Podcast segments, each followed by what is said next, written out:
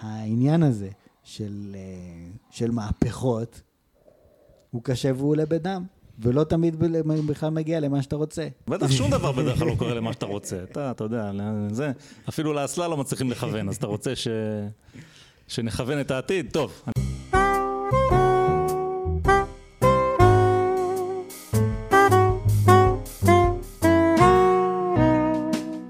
אדם אקראי, הפודקאסט שאפשר בלעדיו.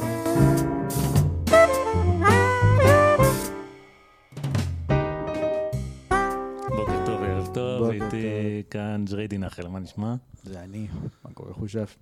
אתה יודע, האמת לא יותר מדי, עולם כמנהגו נוהג, הכל על מי מנוחות. זה נכון. אה, ולכן, מרוב שלא קורה כלום, אמרנו אולי נדבר על איזה, ככה, כמה אירועים משניים ובלתי חשובים ש...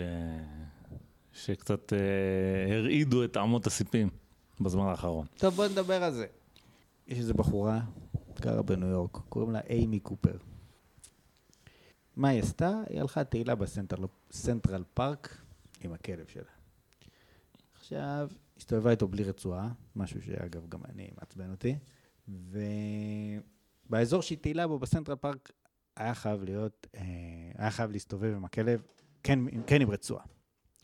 טוב, היא שם עם הכלב, פתאום יוצא בחור ענק מהשיחים. פתאום. פתאום.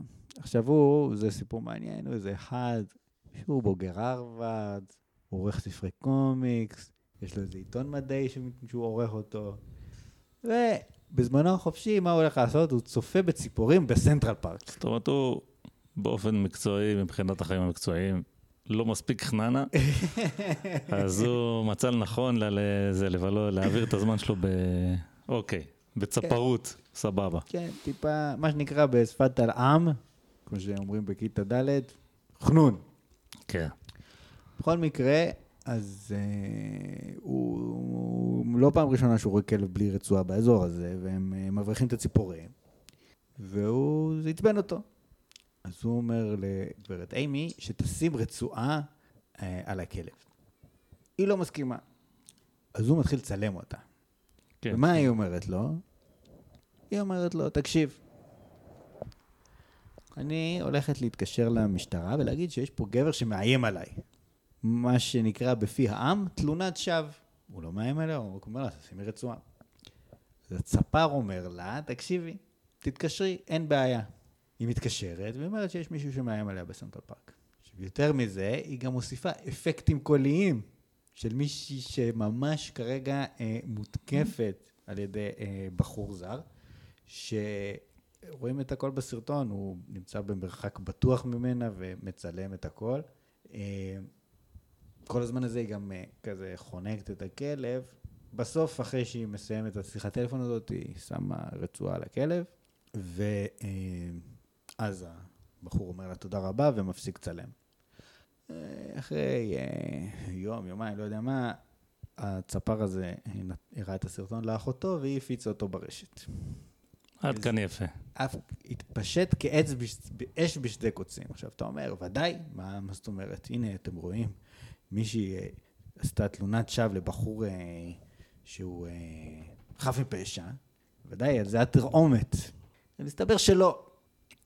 למה לא? מסתבר שהבחור שלנו, הצפר, הוא מה שנקרא בלשון העם, שחור. יש לו צבע עור שחור. בלק. וכשדיברה הגברת אימי קופר עם המשטרה ואמרה להם שיש מישהו שמאיים עליה, היא אמרה, יש פה African American שמאיים עליי. כן. למה? כי גברת איימי לא גדלה בירח. היא יודעת שהמשטרה ככה, זה נדלקת ששומעת African American, זה כמו שאצלנו תגיד, יש אה, אה, מישהו שמאיים עליי, או יש ערבי שמאיים עליי. כן. אה, פחות או יותר, אה, אה, זה לא השוואה מדויקת, אבל בערך. למרות שאני אני לא יודע, אבל כאילו סתם אני מהמר שלמרות כל זה, לא בטוח שהמשטרה בצד השני של הקו קפצה מהכיסא באותו רגע, אפילו כשהיא שמעה את, ה... את אותו התיאור של, אה, של הבן אדם שבו מדובר, אבל אוקיי, אני לא יודע. כנראה שהיא לא קפצה מהכיסא, אני לא יודע, זה פחות חשוב. כי מה שכן חשוב, כן. שסערת הטוויטר הייתה על זה איימי קופר היא לבנה, והיא גזענית. כן, כי היא אמרה African American, היא התייחסה לצבע עורו כשהתקשרה למשטרה. נכון. לצורך העניין, היא תגיד, זה לא הייתה הכוונה שלי בכלל, אני פשוט תיארתי את המצב, זה נכון שפשעתי בתלונת שווא, אני ממש מתנצלת, אה, אבל אה, זה לא עזר לה בכלל, בכלל. כן, אבל זה, אבל תכל'ס... והחברה שבה היא עובדת פיטרה אותה, ובהודעת פיטורים היא אמרה, אנחנו לא נסבול גזענות בשום צורה. כן. שהאדם הסביר פה, כן, מישהו לא אמריקאי, הוא יראה את זה, ויגיד, טוב, אני לא יודע אם יש פה גזענות מהסוג הקלאסי, יש פה בסך הכל, אה, היא אה, רצתה, אה, לצורך העניין, להסתובב עם הכלב בלי רצועה, והיא חשבה שהיא תוכל ל, ל, לאיים על הבחור כדי להבריח אותו, הוא לא ברח, היא אמרה, מה, אני אצא פריירית, אני לא אלך עם האיום שלי, ואז היא התקשרה. אף אחד לאף אחד לא אכפת מהסיפור של התלונת שווא. זה לא מעניין, למרות שזאת העבירה הפלילית שהיא ביצעה. פלילית. לא מעניין. מה שמעניין באמריקה של שנת 2020 זה הנושא של הגזענות וכל דבר ש... במיוחד נגד שחורים, וכל דבר שאיכשהו אולי מזכיר טיפה גזענות, זה פשע שלא יסולח. לקחו לה את הכלב, פיטרו אותה מהעבודה תוך יום. לקחו לה את הכלב? לקחו לה את הכלב. מי לקח את הכלב? היא החזירה אותו לשלטר שהיא לקחה את זה, את אה. הכלב ממנו. אוקיי. והיא תתקשה מאוד למצוא עבודה. וזה מתחבר, אנחנו זוכרים גם את הסיפור של אותה גברת שנשלחה מהעבודה, כתבה שהיא הולכת לנסוע לאפריקה, ש- ושהיא צריכה להיזהר לא לחטוף איידס. כן, כן. הא סתם בצחוק, אני לבנה, עלתה על המטוס, ירדה מהמטוס אחרי שהיא מפוטרת, ועוד אף אחד לא לקח אותה לשום עבודה. אז יש אפס, אפס סובלנות לגזענות בארצות הברית. כן. אז מה קורה פה, כן? כי מה, מה אנחנו רואים ש... מה אנחנו מה אנחנו שקורה מה, היום? מהסיפור המעניין הזה? אגב, אני חושב שזה גם מעיד, כאילו, כן, אתה צודק, תלונת שווא והכל, אבל זה אני חושב לא כך מעניין באמת את הציבור, כי הסיפור על איזה, אתה יודע, תלונת שווא על מה? על זה שבן אדם אה, מדבר אליה בפארק, זה לא סיטואציה שמעניינת אנשים. אבל אנשים לא מדברים על אנשים אחרים בפארק. מה התלונת שווא על איזה משהו מעניין? אולי זה היה מעניין יותר. אבל לא, לא נכון, מה זה נושא מאוד טעון, הנושא הזה שהרבה מה... בוא נגיד, זה... נשים, ארגוני נשים, מה שנקרא, כן, אבל זה יגידו, לא... זה לא- תלונות שווא זה דבר זניח. זה לא מהתחום הזה, זה לא לא הייתה תלונת שווא על הטרדה מינית. זה היה? תלונת שווא על בן אז מה? אדם שמדבר... תל- אין, עזוב, עזוב, תלונת. שווא זו תלונת שווא. טוב, בעיניי לא, אני לא חושב שזה... אני, אני, כאילו, זה פשוט זה לא אותו מעניין אותי. דבר כמו שאנשים עושים הונאת ביטוח, ואנשים... אה, בסדר, גם זה לא מעניין את הציבור, הנהלת ביטוח באופן הוא- כללי. לא כזה מעניין. רק אם זה בן אדם ש... מעניין, ת- טוב, סטינו מהנושא, תעזוב, בוא נחזור לא, לגזענות, כי זה יותר מעניין, אני. רק אומר שבהקשר הזה, כן, תלונת שווא זה פשע חמור, אה, וזה פוגע בכל האנשים שלא עושים תלונות שווא, וזה צריך בהחלט להיענש בהתאם. ואתה טוען שזה לא כל כך חמור, זה חמור. זה חמור. אני טוען שזה לא מעניין. לא שזה לא חמור. זאת אומרת, הסיבה שהציבור מתעניין במה שהוא מתעניין... ברור לי שזה לא מעניין, כי אני רואה את מה שקרה. זה כן חמור, זה לא מעניין, אתה צודק. זאת אומרת, אם לא היה את האלמנט של הגזענות, הסיפור של התלונת שווא לא היה מעניין, והסרטון הזה לעולם לא היה נכון, נפוץ. אני כן, מסכים איתך זה כל מה. שאמרתי. אה, ואני גם באמת חושב שהייתה פה גזענות, זאת אומרת, מה זאת אומרת? גזענות מין אופורטוניסטית כזאת. כמו שאמרת, היא אמרה, איך אני אצליח כאילו, הרי מה, המשטרה תבוא? תדחוף להם את העניין הזה של ה... זה, אולי זה יזיז אותם יותר. אז... אה, אז זה גם, גם נראה לי דבר מעניין. לא, אני באמת- היא הניחה שהמשטרה גזענית. כן, כן, אבל אבל זה- היא לא, היא בעצמה, היא לא עשתה שום דבר, אבל היא לצורך העניין. בעצמה, אתה אומר לעצמך, אוקיי, בוא נניח שהמשטרה גזענית. עכשיו אני בתור בן אדם, יש פה איזה בן אדם שמעצבן אותי, הוא גם במקרה שחור. עכשיו אני, מתוך היכרותי את המציאות שהמשטרה גזענית, אני אשתמש בזה כדי להשיג את המטרה שלי, את האינטרס שלי. זה ציניות פשוט. זאת אומרת, גם אם אתה הבן אדם הכי לא גזען, אתה מאוד מאוד ציני אם אתה עושה כזה דבר. שזה מאוד מעניין לגבי, ה, כן, האמי קופר הזאת, שהיא בחרה את ה... באיזה סכסוך שכנים מטופש יחסית, כן? להיכנס לפינה הזאת, זה... כן, זה ברור ששיקול הדעת שלה לא- לא- לקה כן, בחסר בעניין לקה הזה. בחסר לחלוטין. אבל זה, בסדר, היא הנקודה... אכלה אותה בגדול, היא אה, אכלה. אכלה אותה בגדול, אבל הנקודה המרכזית היא העובדה שהפשע הזה של גזענות שהיא מרומזת אפילו, הוא פשע שאין עליו כפרה באמריקה של 2020. כן. במיוחד אם זה לבן מול שחור, אם זה היה שחור שמתלונן על לבן, זה גם לא היה מעניין. לא היה מעניין. כן, כן, זה בוודאי. יש בחור לבן שמנסה לתקוף אותי בפארק. זה לא היה אה, מגיע, זה לא היה רץ בטוויטר אולי מילימטר. בתור, אולי בתור בדיחה. כאילו מי... איזה בן אדם שחור יגיד את זה? יש פה בחור לבן שמאיים עליי בפארק, בואו מהר לשמור עליו. לא. שאני לא, לפני שאני עושה לו משהו. ככה זה נשמע לי יותר... אה, לא, יכול להיות, אה, אתה יודע, זה, דרך אגב, כן. אה, בהחלט יכול להיות שבחור שחור יהיה לו סכנה לחייו מבחור לבן אחר, כאילו זה לא איזה משהו שהוא מופרך. זה גם יכול להיות לא סכנה מהשוטרים שיבואו. גם זה יכול להיות. הציבור לא מתעניין בזה, זה לא כן. מעניין אותו. נכון, נכון. זה לא נחשב פשע בכלל. זה אפילו, זה אפילו נחשב כאילו זה נשמע סביר אולי. לגיטימי. כן. זה נחשב לגיטימי. אם אתה רואה, תראה עכשיו בטוויטר יש סרטונים של אנשים שבאים ל... אנשים אנשים שחורים באים לאנשים לבנים, אה, לא יודע מה, תרד על הברכיים ותגיד סליחה על ה-white privilege שלך. נו. כן, אתה רואה את זה, וזה אנשים רואים, וכאילו סבבה, בוא נמשיך. למרות שזה כאילו ריבונו של עולם, מה זה? כן. אז, אז אה, ואף בן אדם שעשה את זה לא איבד את מקום עבודתו ולא הוקע מהציבור. שאגב, לא- להוקיע אותך מהציבור זה באמת, כאילו, אני ככה רק מחזק את מה שאתה אומר. זה באמת אפס סובלנות. בסוף, אנשים כ... 99.9% מבני אדם הם לא מתבודדים, הם לא מסוגלים לחיות לבד. וכשמנדים אותך מהציבור זה אחד הדברים הכי קשים שיש, ואנחנו יודעים שאנשים אה, אה, אפילו התאבדו בגלל דברים כאלה, כן? במקרה פה בישראל שהיה של, ה... של השיימינג, אתה זוכר את זה? כן. של הבחורה ממשרד הפנים. מי שלא זוכר, הייתה מישהי ממשרד הפנים, קיבלה איזה יחס גרוע מאחד האנשים שם, פרסמה את זה בפייס, היא הייתה, לא זוכר מה היא הייתה, היא אמריקאית. זאת שהיא היא אמריקאית. זה כן. היה הטוויסט פה של הסיפור.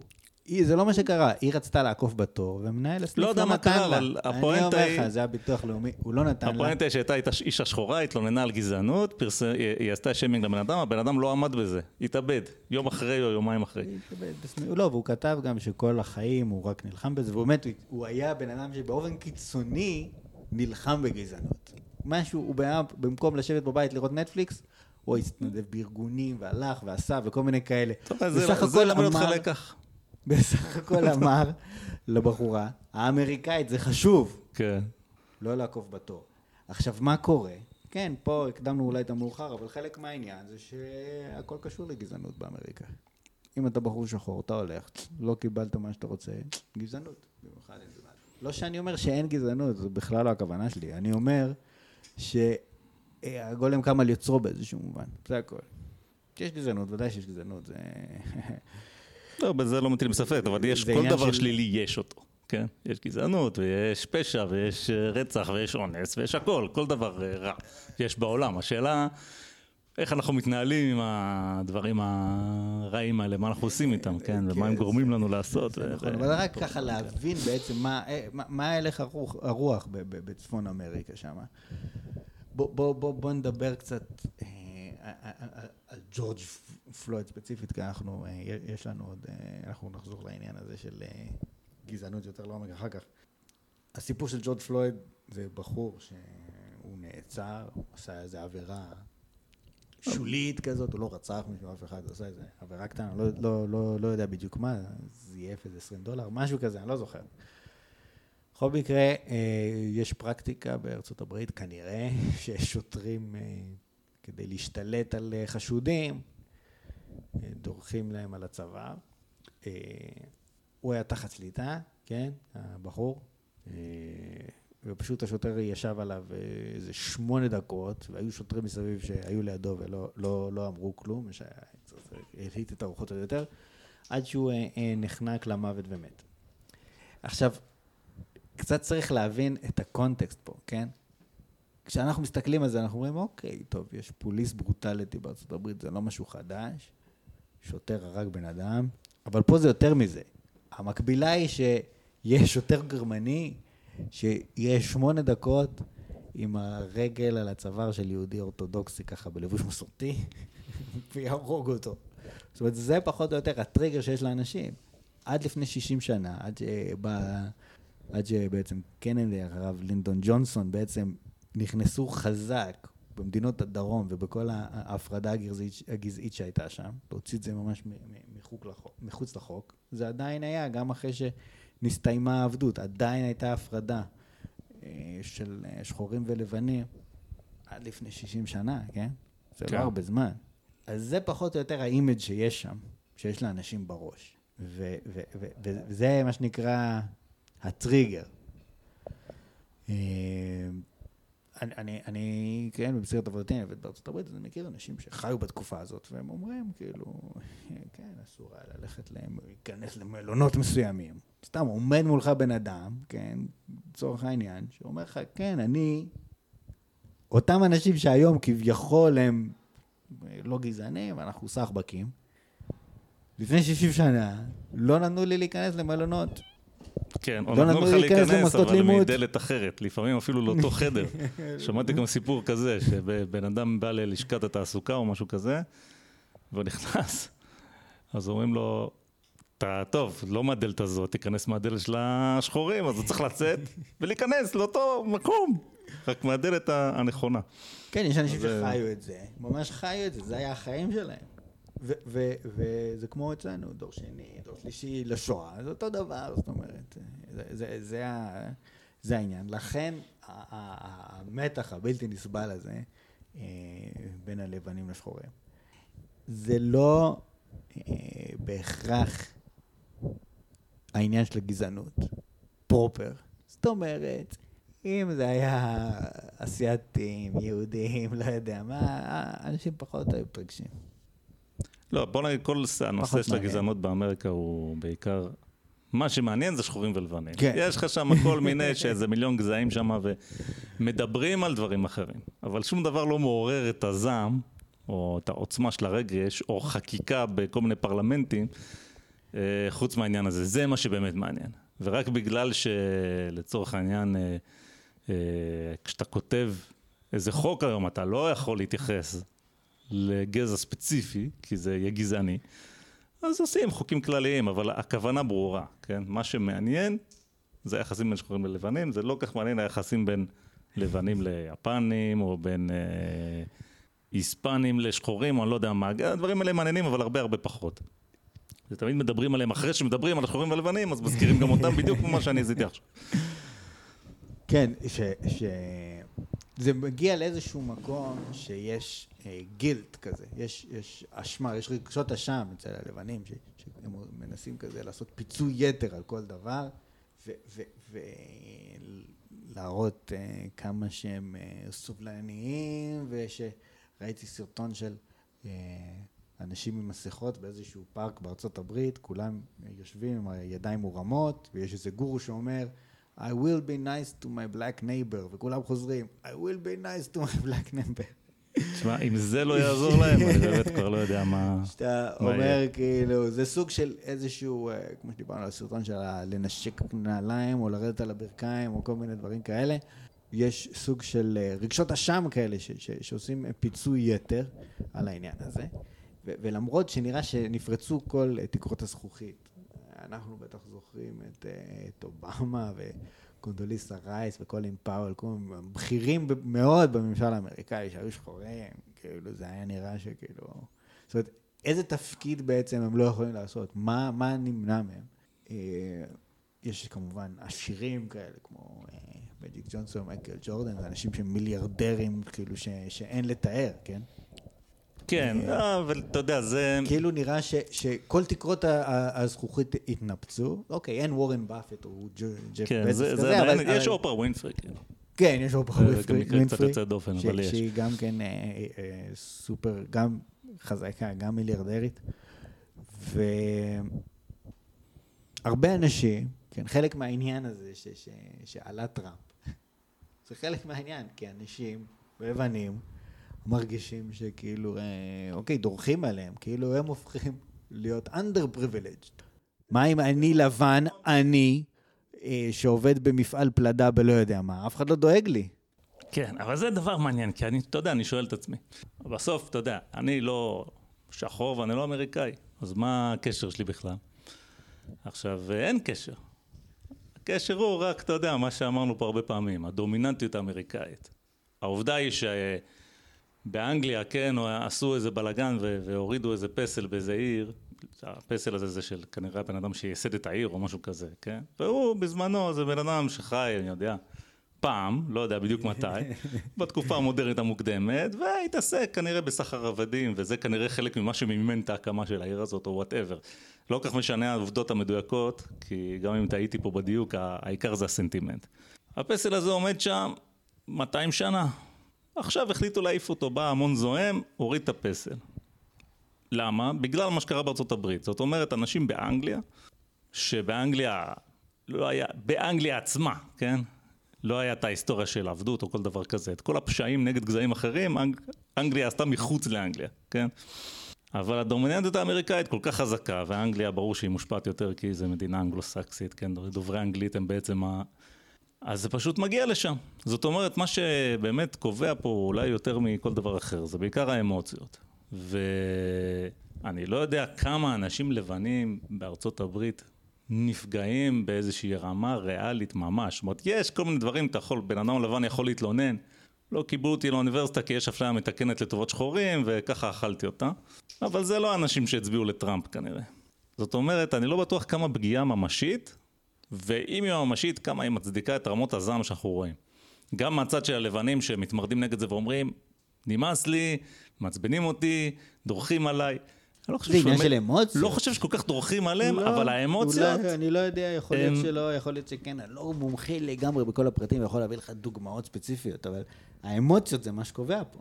לא, בוודאי, בוודאי. אני, לדעתי, אני, מה שאני אומר את זה, כי אני אומר, אני חושב שאתה אומר, למה עכשיו באמריקה, שכנראה, כן, במובן, אתה יודע, כבר היה נשיא שחור. לפני שאובמה נבחר, אנשים אמרו, אין לו זה לא יקרה, כאילו. כן, הוא מועמד כאילו ריאלי לנשיאות, ועושים לו כבוד וזה, אבל כאילו בינינו, האמריקאים לא יבחרו נשיא שחור. זה מה שאנשים אמרו, זה היה ב-2008. טוב, הוא כן נבחר, אחר כך הוא גם נבחר לכהונה שנייה. אז לכאורה, היית אומר, הפתעה? חשבתי ש... שאמריקה יותר גזענית ממה שהיא. מסתבר שאמריקה לא כל כך גזענית. אבל זה לא מה שקרה. מה שקרה זה שאנשים פשוט, יש את העובדה הזאת שהייתה צריכה לגרום לאנשים קצת לחשוב, ולהגיד אולי בעצם כן התקדמנו, כי זה לא היה יעלה על הדעת שאדם שחור יהיה נשיא בארצות הברית אפילו לפני 20 שנה לפני אובמה נניח, ואני מסכים שזה לא יעלה על הדעת, והנה הוא. אבל זה לא מה שקרה, מה שקרה זה התבצרות בעמדות המוקדמות, זאת אומרת, ואני חושב שכאילו בצד שמנגד התבצרות אה, דומה, כן, איזושהי ריאקציה. אה, מהצד של אנשים ש, שהם תומכי טראמפ שהם בקטע הזה, כן, ולא סתם רפובליקאים שתמיד יצביעו למועמד הרפובליקני, לא משנה מי הוא. אתה יודע, דיברנו פה, היה לנו את התוכנית על קיימברידג' אנליטיקה, מה האינטרנט עושה? אם אתה שואל אותי, יכול להיות שזה אולי איזשהו אפקט. הנטייה של, אה, אתה יודע, אתה רואה שיחות על הנושא הזה עכשיו עם כל המהומות שהיו בארצות הברית. תסתכל על שיחות של אנשים. ובעצם אנשים לא מסוגלים לדבר אחד עם השני באמת. יש את ה... אתה יודע, את האפקט הזה של הוויליפיקציה, כן? אני לא יודע איך להגיד את זה בעברית, של ה... אה, אה, מישהו, הצד שנגד הם פשוט אנשים רעים, כן? או שהם אה, אה, פרוגרסיביים, חולניים, ש, שרוצים להפוך את כולנו לטרנסים, כן? או משהו כזה. או מהצד השני, הם הגזענים הכי גרועים שיש, ואני נגיד ראיתי איזה סטטוס של חבר, פרסם סטטוס, אני לא ידעתי את זה אפילו, רק בעקבות הסטטוס שלו גיליתי, שבגלל כל הסיפור הזה שקרה עכשיו עם ג'ורג' פלויד, אז אה, בנטפליקס אה, הורידו איזה פרק של המלון של פולטי. אני לא יודע אפילו באיזה פרק מדובר. אוקיי, הורידו. ומה שהוא כותב בסטטוס זה כאילו, וכנראה שאנשים התלוננו על זה שהורידו, כן, רגע, מה זה השטויות האלה וזה. אז הוא, החבר הזה שלי שהוא שמאלן, כתב מי, ש... מי שלא מסוגל כאילו, מי שאומר שהוא נגד גזענות ובעד השחורים והכל ולא מסוגל לסבול את זה שיורידו לו פרק של פולטי, אז uh, שהוא לא, נג... לא בעצם uh, בעל ברית, כמו שאומרים באנגלית טובה. הוא לא משלנו, ושלא לא ידבר איתי ושלא זה. זאת אומרת, זה ישר מגיע לטונים האלה. אין, אנשים לא מסוגלים לדבר כמו שאני מדבר איתך עכשיו, כן? רוצה להגיד לך שאני לא מדבר על הנושא הזה עם אנשים. כי אני יודע שתוך שנייה הבן אדם יכול לשרוף אותך. כי הוא לא יחכה, הוא לא יברר איתך מה, מה באמת קורה, כן? וזה נושאים נורא טעונים. אז זה... אתה, אתה רואה את הסנטימנט, אתה רואה את האנשים אומרים, לא ראיתי, אני זוכר, נדמה לי קוראים לה תמי קמאלו, כן? שהיא מדברת על, על, על היא אומרת, אתם מתלוננים עלינו שבזזנו כמה חנויות, בואו נדבר על הלבנים. אתם הגעתם לפה ובזזתם את האדמה מה-Native Americans, מה שאנחנו מכנים אינדיאנים, ואחרי זה הבאתם uh, את העבדים, uh, אותנו, שחורים כעבדים, ובזזתם בעצם את החיים שלנו תמורת העושר שלכם. כן. עכשיו, כמובן שאני חושב, כאילו, המצב, כאילו, אף לבן הברית כרגע אין לו שליטה על מה היה לפני לא יודע כמה שנים. באותה מידה, כן, אנחנו, אם אנחנו נפשפש יותר עמוק בספרי ההיסטוריה, אנחנו נגלה, נכון, הלבנים הביאו את זה לדרגת אומנות, אבל רדיפות והשמדות ועבדות היו בין כל מיני גזעים, זאת אומרת... 아, אה, האמת היא שאם תחשוב על עבדות, עבדות, הקטע הגזעני הזה, שהשחורים הם העבדים והלבנים הם אה, לא, הם האדונים שלהם. זה באמת משהו קצת יוצא דופן, אני חושב. כי, כאילו, כן, היה את זה, היו, קודם כל, העבדים האפריקנים היו בכל מיני מקומות, גם אצל הערבים וגם, אה, גם היו, אצל הערבים היו גם עבדים לבנים, בסדר, אבל זה רק התאפשר כשאתה יודע, כשאימפריות נהיו יותר גדולות. תחשוב על, תלך אחורה ככה ממש, תחשוב על, על יוון העתיקה לצורך העניין. עכשיו, זה היה מקובל בעולם העתיק, זה היה מקובל בעצם עד לאחרונה, אני חושב שהעבדות באמריקה זה ה... אתה יודע, העבדות הגדולה האחרונה שבוטלה בעולם. יש עוד מקומות, אומרים שיש עוד עבדות בכל מיני מקומות, אבל אני לא יודע על זה. בכל מקרה, אז אצל הקדמונים, אז היו מנצחים בקרב של איזה עיר, והיו לוקחים את האנשים ועושים הם עבדים. עכשיו, מבחינת גזע זה אותו גזע. הם כולם שם נראים בערך אותו דבר, מדברים אותו את השפה אפילו. אבל הם אה, שבויי מלחמה, שבויי מלחמה, היו לוקחים אותם לעבדות. וכדי שיהיה לך את המצב הזה, שיהיה לך עבדים שחורים של אדונים לבנים, אתה צריך את, את כל האופרציה הזאת, ספינות שיכולות לחצות אוקיינוסים, כן, כל מיני דברים צריכים לקרות. כדי שזה בכלל יתאפשר. אז זה סתם, זה, זה כאילו באמת איזשהו אלמנט uh, מעניין, וגם דיברת קודם על, אתה יודע, על גרמנים ויהודים. אני לא יודע מה לחשוב על זה, כי אני לא חי בגרמניה. לא יודע איך זה להיות יהודי בגרמניה, אתה יודע, זה מעניין, כאילו, קצת. לא, לא דיברתי על זה, דיברתי רגשות האשם, זה הכל. כן, כן. זה הכל. שאנחנו, אה, אה, זאת אומרת, היום, לצורך העניין, זה תמונה מאוד מאוד מאוד טעונה. ששוטר הורג איזה מישהו, בסדר. אבל ששוטר גרמני הורג כן, שוטר יהודי, זו תמונה הרבה יותר חזקה. מעניין, יש איזה בחור... הרי מאיפה אני מביא, מבסס את כל הדעות שלי בעניין? אני שומע כל מיני אה, אינטלקטואלים שחורים כאלה, ב, אתה יודע, ביוטיוב. ו... ויש איזה אחד שהוא... אה, מתחלקים לשתי קבוצות, לרציניים וללא רציניים. אבל אם מסתכלים על הרציניים, אתה יודע, אתה מחליט שהם רציניים לפי המעמד שלהם. הוא מרצה בהרווארד, הוא מרצה בסטנפורד וזה. יש איזה בחור צעיר שמצא משהו מעניין. הוא אומר, על... חפרתי כאילו, חפרתי ומצאתי על כל מקרה, לא יודע, של הרג של שחור ב- על ידי שוטר לבן בשנה האחרונה או בשנתיים האחרונות או באיזשהו פרק זמן, יש מקרה מקביל של לבן שנהרג על ידי שוטר, שהוא כנראה גם לבן, כן? ממש אותו דבר. והוא, אני לא זוכר את השמות, אה, הוא אומר, סיטואציות מאוד דומות, כן? הוא חשב שיש לו אקדח, הוא ירה בו. הוא... זה... וזה כמובן לא, לא מעורר אבל את ההד, כי כמו שאתה אומר, התמונה הזאת לא מעניינת. מה זה מעניין אותי אם איזה לבן אחד מת משוטר לא, במוות שאולי לא היה מוצדק? אתה צודק, זה מאוד מאוד מאוד חשוב. צריך להבין, המשטרה בארצות הברית זה מכונת הרג משומנת. היא המשטרה הכי קטלנית בעולם המערבי. גם האזרחים בארצות הברית הם מכונת הרג משומנת מצד שני, כן? זה מדינה... אני לא נכנס פה לסיבות. הזויה קצת. אני לא נכנס פה לסיבות, כן? אה, זה עניין מורכב קצת, אבל... בסופו של דבר, קודם כל, רוב מי שהמשטרה הורגת, זאת אומרת, הוא לבן. יש יותר לבנים. בערך, אני לא יודע מה, איזה 25 אחוז, משהו כזה, אני קראתי ש... כן, אבל טוב, מה שמעניין זה מספרים פר קפיטה, כן. יש פשוט הרבה יותר לבנים, אז זה לא מעניין. לא, ברור לי, ברור לי. אני, זה, זה לא... אנחנו מסתמכים על אותם אנשים שעשו את הניתוח. אני קראתי אה, בחור, אה, גם כן מהרווארד, בחור, אה, פרופסור, גם שחור, לא יודע אם זה משנה, שהוא אמר, כן, במה ש... כל מה שקשור לממש הרג של דדלי, דדלי פורס, מה שנקרא, על ידי המשטרה, אה, לא נראה שיש איזשהו הבדל בין לבנים לשחורים. בכל מה שקשור לצורות הפעלת כוח אחרות, אז נראה שבאמת המשטרה היא אה, טיפה גזענית יותר אה, כלפי שחורים. זה מה שהוא אמר, אני לא יודע, כן? אני לא מומחה, אני מצטט את מה שהוא אומר. כן, זה פרייר, זה בן אדם שקוראים לו כן. פרייר, פרופסור פרייר. אה, כן. זה שם מצחיק קצת, פרופסור פרייר. כן, אז, אז אה, שוב, אני לא מכיר, אני לא מומחה לכל הפרטים באמריקה, אבל זה לא clear cut לחלוטין, כן, שהמשטרה היא עד כדי כך יותר אלימה כלפי שחורים לעומת אה, בכלל. בדיוק היה עכשיו עוד מקרה, כן, באטלנטה. כן, היה מקרה באטלנטה, שצולם כמעט כולו, גם מהמצלמות גוף שיש לשוטרים וגם מהמצלמות אבטחה, בא ישן מישהו בדרייב-ת'רו של ונדיז. אוקיי. ונדיז זה מקדונלדס כזה. הקיצר, אז הם- הוא ישן שם. כשאנשים רוצים להזמין, הם לא יכולים, כי יש שם אוטו. אז הם התקשרו למשטרה שיבואו לראות מה קורה. באה, מגיעה המשטרה, אומרת לו, בבקשה, בוא תחנה בצד, מתחילים לדבר איתו, לתקשר איתו, כאילו, בצורה מנומסת. מה קורה, הוא שיכור, הוא ישן שם, זה קצת לא ברור, הוא, הוא בדיסאוריינטציה קצת. בדיוק התעורר, עושים לו אה, בדיקת אה, פיקחות, סוברייטי, כן? אה,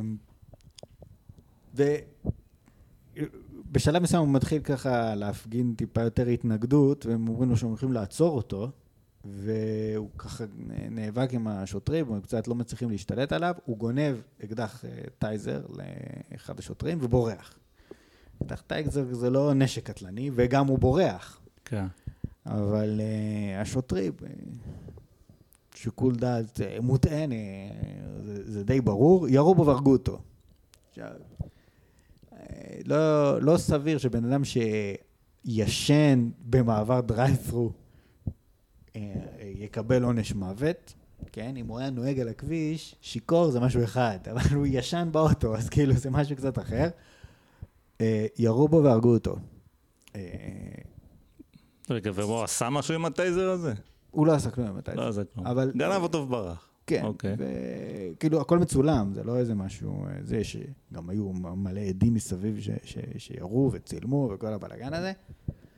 אה, כן, יש פה, ברור, זה לא ככה המשטרה צריכה להתנהג, זה פוליס ברוטליטי, זה ברור.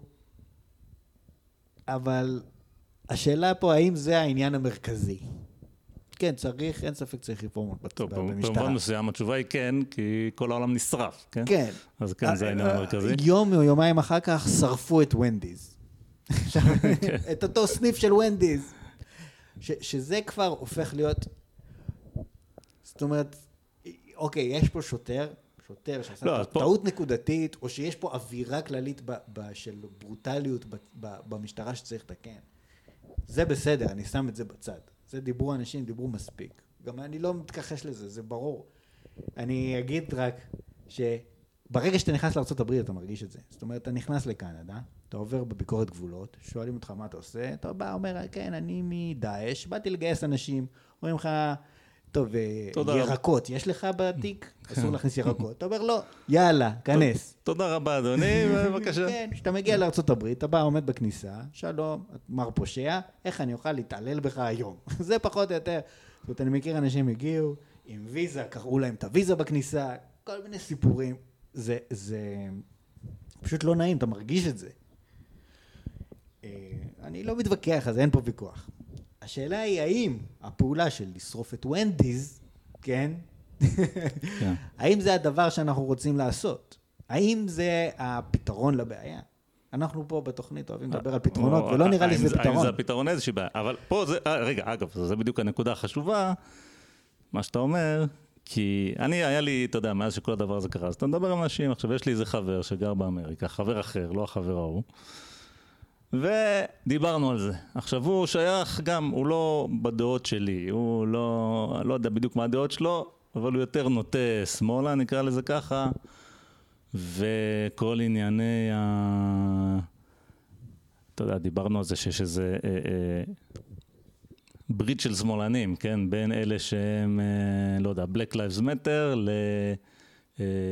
לפמיניסטיות, לפעילים של זכויות להט"ב, כל הדברים האלה, כאילו הכל הולך ביחד באיזשהו מקום. והוא שייך למילי הזה.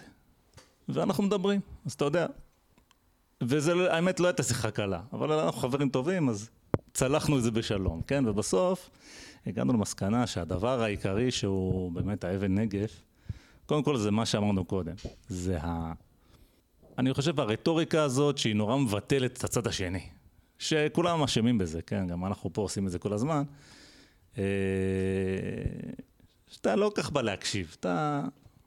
עזוב להקשיב, אתה לא תשתכנע, בסדר? כי אתה די בטוח בעצמך. אבל אתה כל כך, כבר אין לך סבלנות גם. כן, לשמוע את ה... זה קצת, אתה יודע, קצת כמו שעכשיו, אני, אתה יודע, בגיל 40, כבר אין לי כוח לשמוע כל מיני דברים שאנשים צעירים אומרים. כי די, כבר חפרתי על זה, אתה יודע, פשוט, אתה יודע, עברתי את זה. אין לך סבלנות, כמה אני יכול לשמוע עוד על... אה, אתה יודע, על זה, ש, על זה שדורשים, שדורשים זכויות. כאילו, די, אי אפשר לדרוש, כאילו זה... לא- אבל מה לעשות, אנשים דורשים זכויות, למרות שאין לי סבלנות לזה. עכשיו, אם אני אצחק עליהם ואני אגיד, נו, עוד פעם אתם דורשים זכויות, אז ברור שהם לא ירצו לשמוע אותי בכלל, כן? ולא יתפתח שום uh, שיחה אמיתית. ואני חושב שזה, אתה יודע, בין כל האנשים שלא שורפים את ונדיס ולא מעורבים בעצם באופן ישיר בעניין, אבל מדברים על זה כל הזמן, שזה הרוב המכריע של האנשים בעולם. זה לדעתי מה שקורה, ואני חושב גם שזה מה שמקצין. זאת אומרת, לדעתי, האפקט המצטבר של זה על, לא יודע, עשר שנים שה... סושיאל מדיה היא בטירוף. זה מה שקורה, כאילו בקצה של הקרחון הזה יש את אלה שגם שורפים את ונדיס, כן? אני לא יודע, היה ב-91 את ההתפרעויות בלוס אנג'לס אה, של רודני קינג, אתה אומר שזה לוקאלי וזה זה, אבל הם היו התפרעויות אה, גרועות אולי אפילו יותר. לא, מאה אחוז, אבל זה לא יצא מחוץ ללוס אנג'לס. יכול להיות, בסדר. כי העולם לא היה כזה מחובר לא, כמו שעכשיו. זה אני מסכים, כן. זה כן... אה, בטח שלא הגיע לאנגליה. לא, זה כן? נכון, זה אתה צודק. זה קצת כמו, אתה יודע, כמו הקורונה. זה אתה צודק, אבל... העולם יותר מחובר, הכל מתפשט כמו... יכול להיות שהעוצמה, אבל היא הייתה פחותה בגלל ש... כשאתה רואה את הדברים האלה, אז אנשים זה כאילו עושה להם שיקוף של מה שהם עושים ואיך הם נראים. לא הבנתי מה אתה אומר. אנשים רואים את הסרטונים של הבזיזות, והם אומרים, אוקיי, כאילו, אנחנו נראים כמו מפגרים. יכול להיות. כן, טוב, לא יודע. מה שכאילו, זה... כשאין סרטונים, וזה אז, זה רק בטלוויזיה, אז אנשים לא יודע, לא רואים טלוויזיה, אז, אז, אז זה לא מחלחל. יכול להיות, אני לא יודע, אני מדבר פה כן, אה, אוקיי, ועשינו מה, בואו לא, נחזור קצת לזה. זה לא ביסוס. אבל הנושא שאנחנו, כאילו, יש בעיות שצריך לפתור, ואנחנו תוהים על איך. כן. ואנחנו תוהים גם, האם הבעיה של הפוליס ברוטליטי, האם זה המקור להכל, או שיש סיבות אחרות שמביאות לכך שהמשטרה תתנהג כך. שזו שאלה טובה. זאת אומרת, אם אנחנו נסתכל על... אה, כאילו, אמרנו, יש בערך 1,500 רציחות אה, בשנה, רציחות, כן? 1,500 הרוגים מידי המשטרה. אה, שחורים, רציחות של שחורים בארצות הברית, יש בערך 7,000 בשנה. ש-90 אחוז מזה זה בידי שחורים אחרים. זה לפי המחקרים שאני גיגלתי באינטרנט. כן, רק, לא, רק לא לדייק את המספרים, ה-1,500 זה כל מקרה ההרג של המשטרה, לא רק כן, של שחורים. לא רק של שחורים, כן, שחורים ש... זה לא יודע מה, 20 אחוז מזה, 17 אחוז מזה, משהו כזה. כן. אה, זאת אומרת, לי זה נשמע, סתם בתור צופה מהצד, ש-Black Lives doesn't matter. לא ש... אה.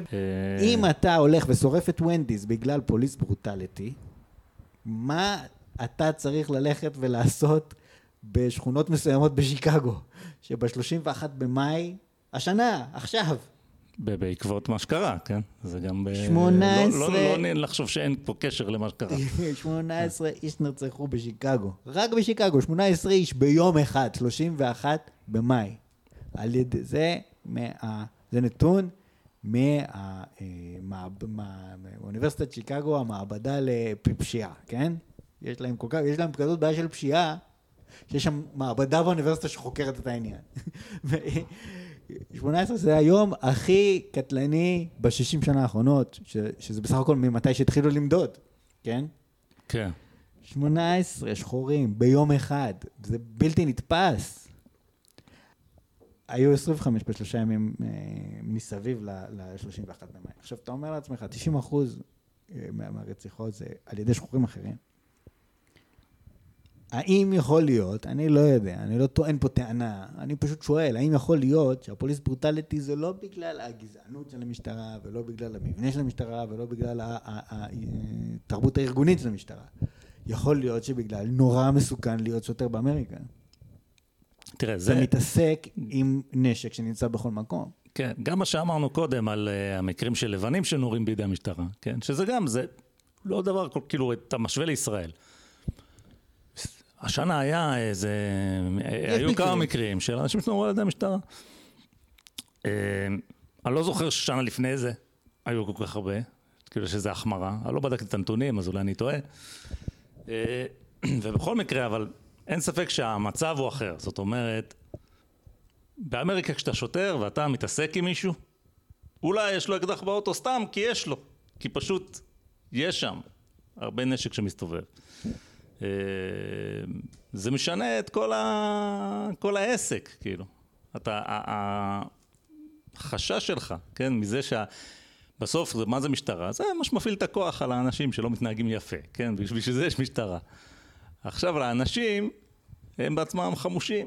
ואתה יודע, כשזה אחד על אחד, עימות בין שוטר לבן אדם שיש לו אקדח, זה לא, כאילו, זה כוחות די שווים בסך הכל, כן? זה לא שהמשטרה באה בכוח מאורגן עם אה, נשק אוטומטי ואתה, אה, כן, שלושה אנשים וזה. לא מדברים על מצב כזה. סתם מישהו שעצרו אותו בצד הכביש. אה, או בן אדם כזה שהוא לצורך העניין ישן בוונדי, זה גם קצת מוזר.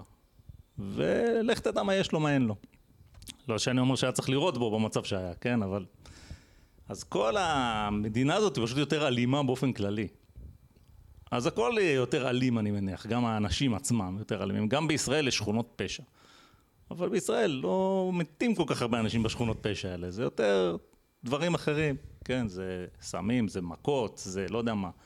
כשמוצאים פה איזה מישהו מגולגל בשטיח זרוק ב... אתה יודע, איזה גופה, אז זה די חריג, כאילו. ושם הרציחות הולך חופשי. כי, גם האמצעים הם יותר זמינים, כן, נשק פשוט זמין. אז, אז הכל יותר אלים, ולכן, אתה יודע, יש לצפות שאולי זה בעיה יותר יסודית באמריקה, שאולי הם צריכים להירגע קצת, ולא יודע, פשוט ל- לרדת מהעניין הזה של נשק בכל מקום. אולי זה יעזור. כן, כן, אז סתם. אני לא, אה, שוב, אנחנו לא מומחים לנושא. הזה, לא, לא, אבל רק הנקודה היא שיש פה, זה, לצעוק גזענות, גזענות, גזענות, זה בסדר, אני לא אומר שאין גזענות. אבל אנחנו לא רוצים להיות כמו אותה בחורה אמריקאית שבאה לסניף פיתוח לאומי, לא קידמו אותה בתור, התחילה לצעוק גזענות. ולא נתן כלום לאף אחד באותה נקודה. כן, בוא נגיד, יש גם את מה שאמרת בתחילת התוכנית. כי יש עובדה שאנחנו כן אה, מאמינים בה, ויש ראיות שתומכות בה, כמו מה שקרה לגברת הזאת, אמי קופר. שהאמת היא שהחברה לא סובלת גזענות. זאת אומרת, יכול להיות שיש גזענות, אבל זה כאילו מקובל ומוסכם שגזען זה הדבר הכי גרוע שאתה יכול להיות. זאת אומרת, אין אף אחד בארצות הברית, אומרים טראמפ הוא גזען. אבל כל מי שאומר את זה, הוא נגד טראמפ. זה לא שטראמפ כאילו מסתובב ואומר, אני גזען ואני לא מתבייש בזה בכלל. ולא, והוא מסוגל להגיד את הדבר הזה, כי זה טראמפ, הוא יכול להגיד כל דבר. אבל הוא לא אומר את זה. ההפך, הוא יותר טוב, הוא, הוא אומר תמיד מה שבא לו להגיד, אבל כמו שאני אומר שאנשים, אף אחד מכל, אף אחד בחיים לא אמר, בעצם גזענות זה טוב, אה, ובכלל למה אנחנו חיים ביחד, בוא אה, כל אחד ילך לשלו, כן, טוב זה אולי מהשמאל אומרים קצת, כן, אם. אתה יודע, נעשה איזה safe space ונבקר, ונגיד לאנשים לבנים לא לבוא לפה, אבל... אה, כן, אני חושב שה- שהגזענות היא בהחלט, אה, אין כן, שום אה, פשרות איתה במובן הזה. אם אנחנו, כן, מדברים פה קצת על גזענות, אז אני יצא לי קצת במסגרת עבודתי להסתובב עם אמריקאים, שחורים אמריקאים, ושמעתי כל מיני תלונות על גזענות. זה תמיד נכנס תחת מה ש... תחת הכותרת שאנחנו פה בתוכנית קוראים לזה, אתה קראת לזה הבדלה, profiling. לא, לא יודע בדיוק מה השם ה... שם הזה של זה בעברית. כמו שמגיע בחור ערבי לשדה תעופה.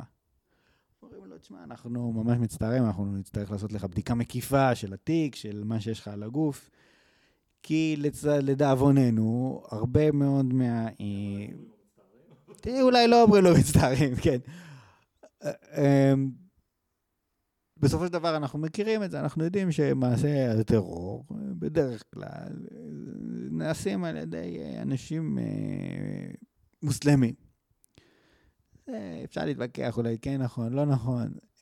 זה, בישראל זה בטוח נכון. וזה מעורר איזשהו חשש מסוים.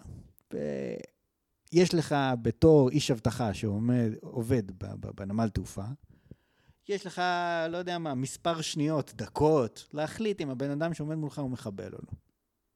זה, אין לך כלים, אין לך שום כלי לעשות אה, בדיקה חוץ מ profiling, אין לך. כשאתה צריך לקבל החלטה מהר, אתה מקבל את זה על פי מה שאתה יודע. וכאילו, מה שנקרא, בקווים גסים, בחלוקה גסה של, של האנשים. אז אם אתה אישה שהולכת ברחוב בסמטה חשוכה, ומאחורה היא הולכת הביתה, לא יודע מה, זה דרך לבית שלה, ומאחורה היא רואה גבר, בכלל אפילו לא משנה מאיזה צבע הוא. זו סיטואציה מלחיצה. כן. סיטואציה מלחיצה. לצורך העניין, באותו רגע, הגבר הוא פושע. היא לא יכולה להניח שום דבר אחר. גם אם זה אחד למאה, גם אם זה אחד לאלף. כן, ופה יש שיקול, מה שאתה בעצם אומר, וזה בדיוק, אתה יודע, תמיד אנחנו חלוקים על זה עם ידידינו השמאלנים. מה שאתה מתאר זה בעצם עניין של עלות תועלת. או, או, או אולי אה, אה, עלות נזק, כן? כי הפקיד הזה, השוטר בשדה תעופה, או מי שזה לא יהיה, שנטפל לערבים, אני לא יודע, הוא אישית, אולי הוא נהנה מזה, אולי לא, אבל מה שאתה אומר זה ככה, אנחנו כולם, אף אחד לא חושב, אף אחד לא חושב שיהודי הולך לעלות למטוס עם פצצה ולפוצץ אותו. ערבי אולי כן, כנראה שלא, כי ערבים טסים כל הזמן, ואף מטוס לא יתפוצץ עדיין, אבל דברים אחרים כן יתפוצצו, אז, אז בודקים. עכשיו, כמו שאתה אומר, יש פה עניין כלכלי, אפשר לדבר על זה במונחים כלכליים. יש לו מעט מאוד זמן לקבל את ההחלטה. יש לו מעט מאוד מידע על הבן אדם, הוא לא יודע עליו כלום חוץ מזה שהוא ערבי, כן? זה פחות או יותר הקריטריון היחיד. והמחיר של לעשות טעות הוא עצום. מטוס שמתפוצץ זה חתיכת מחיר, כן? זה לא רק, ה... אפילו לא רק האנשים שימותו וכל זה, זה יכניס את כל המדינה לטירוף, כן? אז, אז יש פה את העניין הזה. אותו דבר עם הדוגמה של הבחורה שהולכת הביתה. כמה, כן, מקרים כאלה של אה, תקיפה מינית ואונס קורים בסמטה חשוכה? מעט מאוד. כל המומחים לאונס יסבירו לך שזה בכלל לא, אתה יודע, זה לא מה שרואים בסרטים, זה מישהו ש... שהיא מכירה ובבית וזה, כל הסטטיסטיקה היא נגד בעצם זה שהיא תפחד. אבל אז מה? יכול להיות שכן, ואז היא תשלם מחיר כבד, אז יותר עדיף לה לפחד וזה. עכשיו, במקרה של הבחורה, היא, היא בעצם לא פוגעת בבן אדם הזה, היא רק, אה, היא משפיעה על עצמה בעיקר, היא תלך יותר כן, מהר, היא תלך הצידה. כן, אבל מה שיגיד לך, יגידו לך, אני אגיד לך הבן אדם השחור, אני לא מבין למה שאני הולך ברחוב, אנשים מפחדים ממני. אז אני אגיד לו, אתה כן מבין. אתה כן מבין. וזה לא פייר. זה לא פייר, אבל, וזה גם מה שהייתי אומר ללבנים שמתלוננים, כן? ובן אדם לבן שאומר, למה אני לא יכול לדבר על שחורים וישר משתיקים אותי, ואומרים עליי שאני פריבילג, ואומרים לי לסתום את הפה. וזה לא פייר, ואני חושב שהוא צודק, זה לא פייר, גם אותי זה מעצבן, כי אני בן אדם לבן וזה מעצבן אותי, אבל החיים לא פיירים, לא פיירים לאף אחד. עכשיו כאילו, זה פשוט לא פייר, נכון, מתייחסים אליך בצורה שהיא לא הכי פיירית, אה, תאכל את החזוק, זה מבלבל את המוח. זה, למעשה, אולי הרעה הכי חולה פה, זה העיסוק הזה, האובססיבי בצדק. אין צדק ולא יכול להיות צדק, בטח שלא איזה צדק, אה, אתה יודע, כזה אוניברסלי, שבאמת הכל יהיה פייר. אפשר רק להיות פייר כלפי הבן אדם שאתה עומד מולו בנסיבות שאתה נמצא בהן, כן? עכשיו, אם הנסיבות שאני נמצא מול בן אדם ערבי זה שאני פוגש אותו באיזה מקום ומדבר איתו, עושה איתו פגישת עבודה, או סתם קונה אצלו משהו, או מוכר לו משהו. אז אני יכול להיות פייר אליו. אם אני הבן אדם הזה שעושה את הבדיקות הביטחוניות, אני פשוט לא יכול להיות פייר אליו. נכון, זה לא פייר שאני נטפל אליו, כן? כי הוא לא עשה כלום. אין בזה שום uh, צדק. אבל יש, אבל יש סיבות לזה, כן? אז, אז זה מין, זה פשוט ניואנס. וה... אתה רואה את זה גם בשיחות אינטרנט, זה תמיד הולך ל... מאיפה אתה יודע שהוא ככה וככה? אולי הוא בכלל אחר, אז זה לא הוגן שאתה תניח שככה וככה. נכון, זה לא הוגן, אז מה אם זה לא הוגן? אני אין לי זמן, אני לא יכול לדעת הכל, לבדוק הכל. אני צריך להתנהל בחיים בצורה שאני לא אמות מזקנה לפני שאני אחליט איך להתייחס לבן אדם, כן? אה, וזה בעצם העניין הזה של, איך אמרת, אנחנו מעניין אותנו פתרונות, כן? אז זה בדיוק גישה שאומרת, לא כך, מה צודק, זה כאילו באמת, זו שאלה שמטרידה אותנו, אבל לא יצא מזה כלום. אם נתעסק בזה יותר מדי, רק ניכנס לבעיות יותר גדולות, כן? סתם דוגמה, אוקיי, זה לא פייר שהלבנים ניצלו את כל העולם, עכשיו שייתנו חזרה קצת. אבל איך? יש דברים שאי אפשר לתת חזרה. אתה יכול לתת, אה, אתה יודע, אתה יכול לעשות אפליה מתקנת. בואו ניקח, אה, אתה יודע, אנשים שחורים ונקל עליהם. הם יצטרכו לקבל 80 אה, בבחינה כדי להתקבל לאוניברסיטה, והלבנים יצטרכו לקבל 90 בבחינה. וככה... מאוד מצוין. כן, אז מה, אנחנו יודעים מה קורה מזה. זה לא מצליח, כי אתה מכניס אנשים שפחות טובים לאוניברסיטאות מאוד יוקרתיות, הם לא מצליחים שם, מתבאסים. שאותם אנשים באוניברסיטה קצת פחות יוקרתית היו כן מצליחים והיו מתקדמים בחיים והילד שלהם כבר היה כן מתקבל לא, לא לאוניברסיטה לא, יותר לא, יוקרתית. לא רק זה, לא רק זה, גם אם הדרישות יותר נמוכות, למה שתתאמץ? בסדר, יש לזה כל מיני אספקטים. אני חושב שהם כן מתאמצים, אבל מה שזה גורם, לפחות זה, אתה יודע, מה ש... זה גורם למיס מאצ'ינג. אתה לוקח אנשים לאוניברסיטה כמו MIT נגיד, שאנשים שם, כולם באחוזון ה-99. ואז בצורה מלאכותית אתה מכניס איזה כמה שחורים שהם באחוזון 90. זאת אומרת, זה אנשים מאוד מוכשרים, הם יותר אינטליגנטים מ-90% מבני אדם, אבל הם במקום שהסטנדרט הוא 99%, ולא, זה פער, ואז הם לא מסתדרים שם. בעוד שאם לא היית עושה את זה, אתה פשוט לא יכול לא יכול לתת דברים מסוימים. אתה יכול לא, לתת כסף, אתה יכול להוריד קריטריונים, כל הדברים שאתה יכול לעשות. אבל מה שבאמת אתה צריך לתת, ואי אפשר לתת את זה, זה משהו שאנשים צריכים לא לקחת, לקחת את זה לא המילה נכונה, אבל לבנות בעצמם. ואם הם יבנו את זה בעצמם, אז יהיה להם. ואם לא, אז לא. ורואים את זה ב... אתה יודע, נכנסתי פה לאיזה נושא אחר, אבל רואים את זה ב, בכל מיני מקומות. לצורך העניין, אה, אה, אתה יודע, בואו נדבר על יהודים בימי הביניים. אחת מהדרכים של מלכים בימי הביניים להשיג כסף מהר, אם הם צריכים כסף, זה לגרש את היהודים ולקחת להחרים להם את הרכוש. עשו את זה בכל מיני מדינות, כולם מכירים גירוש ספרד, אבל יש, היה גם גירוש מאנגליה, וזה נוהג ידוע. אז אה, בסדר, מלך אנגליה היה צריך כסף, והוא אסף את היהודים, לקח להם את הכסף וזרק אותם. רק מה הבעיה עם כסף? שהוא נגמר. כן, כסף מתכלה, רכוש מתכלה, כל דבר שיש לך מתכלה. אז נכון, הוא גנב מהם את הכסף, הוא ברור שהוא מימן איזה משהו והצליח לו, אבל לטווח הארוך, מאה שנה אחרי, אותם יהודים היו במקום אחר והצליחו שם. זאת אומרת, הם העשירו איזה מדינה אחרת במקום את אנגליה. כי יש, כי את הדבר הזה אין דרך להעביר אותו, עוד לא למדנו לשכפל, אתה יודע, את הידע של אנשים, את המוסר עבודה שלהם, את ה... אה, אנחנו לא, לא יודעים לשכפל את זה, אלא בדרך, בדרך הקשה. של, אתה יודע, לגדל את הילדים ולנסות לחנך אותם. זה כאילו, ככה זה עובד. ולכן זה בלתי אפשרי, ולכן כשמנסים להגיע לשם, זה רק עושה צרות. ואז אנשים כמונו אומרים, חבל, אנחנו רק נסתבך, בואו נתרכז במה שאפשר ולא מה שאי אפשר. כן, אנחנו רואים את זה בכל מקום בעולם, כן? זאת אומרת, זה לא משהו שייחודי לאמריקה. לא, ודאי שלא, זה סוגיה אנושית כללית. אנחנו רואים את האבוריג'ינלים ב... אה, באוסטרליה. כן. יש, אני זוכר, אני הסתובבתי שם. יש מה שנקרא, יש איזה יום בחודש, בא אלינו, לא משנה, בא אלינו איזה שוטר, אמר לנו, היום אל תסתובבו, בחום, אל תצאו כאילו לשום מקום, תשארו בבית. אני שואל אותו, מה, למה, מה קרה? הוא אומר, זה payday. מה זה payday? אני חושב שגם דיברנו על זה כבר באיזה פודקאסט קודם. כן, הזכרת את זה בפרק הקודם. שנותנים, הממשלה נותנת לאבוריג'ינלים כסף, הם לוקחים את כל הכסף, קונים אלכוהול, משתכרים, זהו, נגמר הכסף, ממשיכים לישון בחוץ. כי באוסטרליה אפשר לישון בחוץ, וזה אבוריג'ינלים, זה, זה התרבות שלהם, וכאילו זה בכלל לא מעניין אותם כסף. והם מסתדרים מצוין, זה לא סוגר שום פער, זה הכל בסדר. כן. אז, אז אה, שאלה שפשוט, אה, כאילו, מה עושים? מי, מה עושים, כאילו? אז... אף אחד לא יודע. אנשים ניסו בכל העולם לעשות את זה. לא יודעים, הנה, בואו נסתכל אצלנו, הבדואים בנגב. מה עושים? איך מקדמים את הקהילה, איך כאילו, לא יודע מה, איך הופכים את הקהילה הזאת למערבית יותר. אולי לא צריך לעבור אותה למערבית. אולי לא כן? צריך להפוך אותה, אני לא יודע, אבל כן יש איזה... יש גם פערים שאולי לא צריך לסגור. יכול להיות, אני, אני אומר, ב, יש, יש שם בעיה קשה של פשיעה, עם פרוטקשן, עם סמים, עם פריצות, עם you name it. ו... והשאלה כאילו, זאת אומרת, מה עושים? איך מקדמים אותם? כי, כן יש פה איזשהו... אה... תראה, יש פה בסך הכל איזשהו חיכוך בין תרבויות. זאת אומרת, הבדואים היו בדואים תמיד. אני לא יודע איך, איך היו החיים שלהם לפני שאתה יודע, ישראל אה, הגיעה והתחילה להתערב להם בחיים. אני לא יודע איך הם חיו אז. אני לא יודע אם היו רמות פשיעה גבוהות.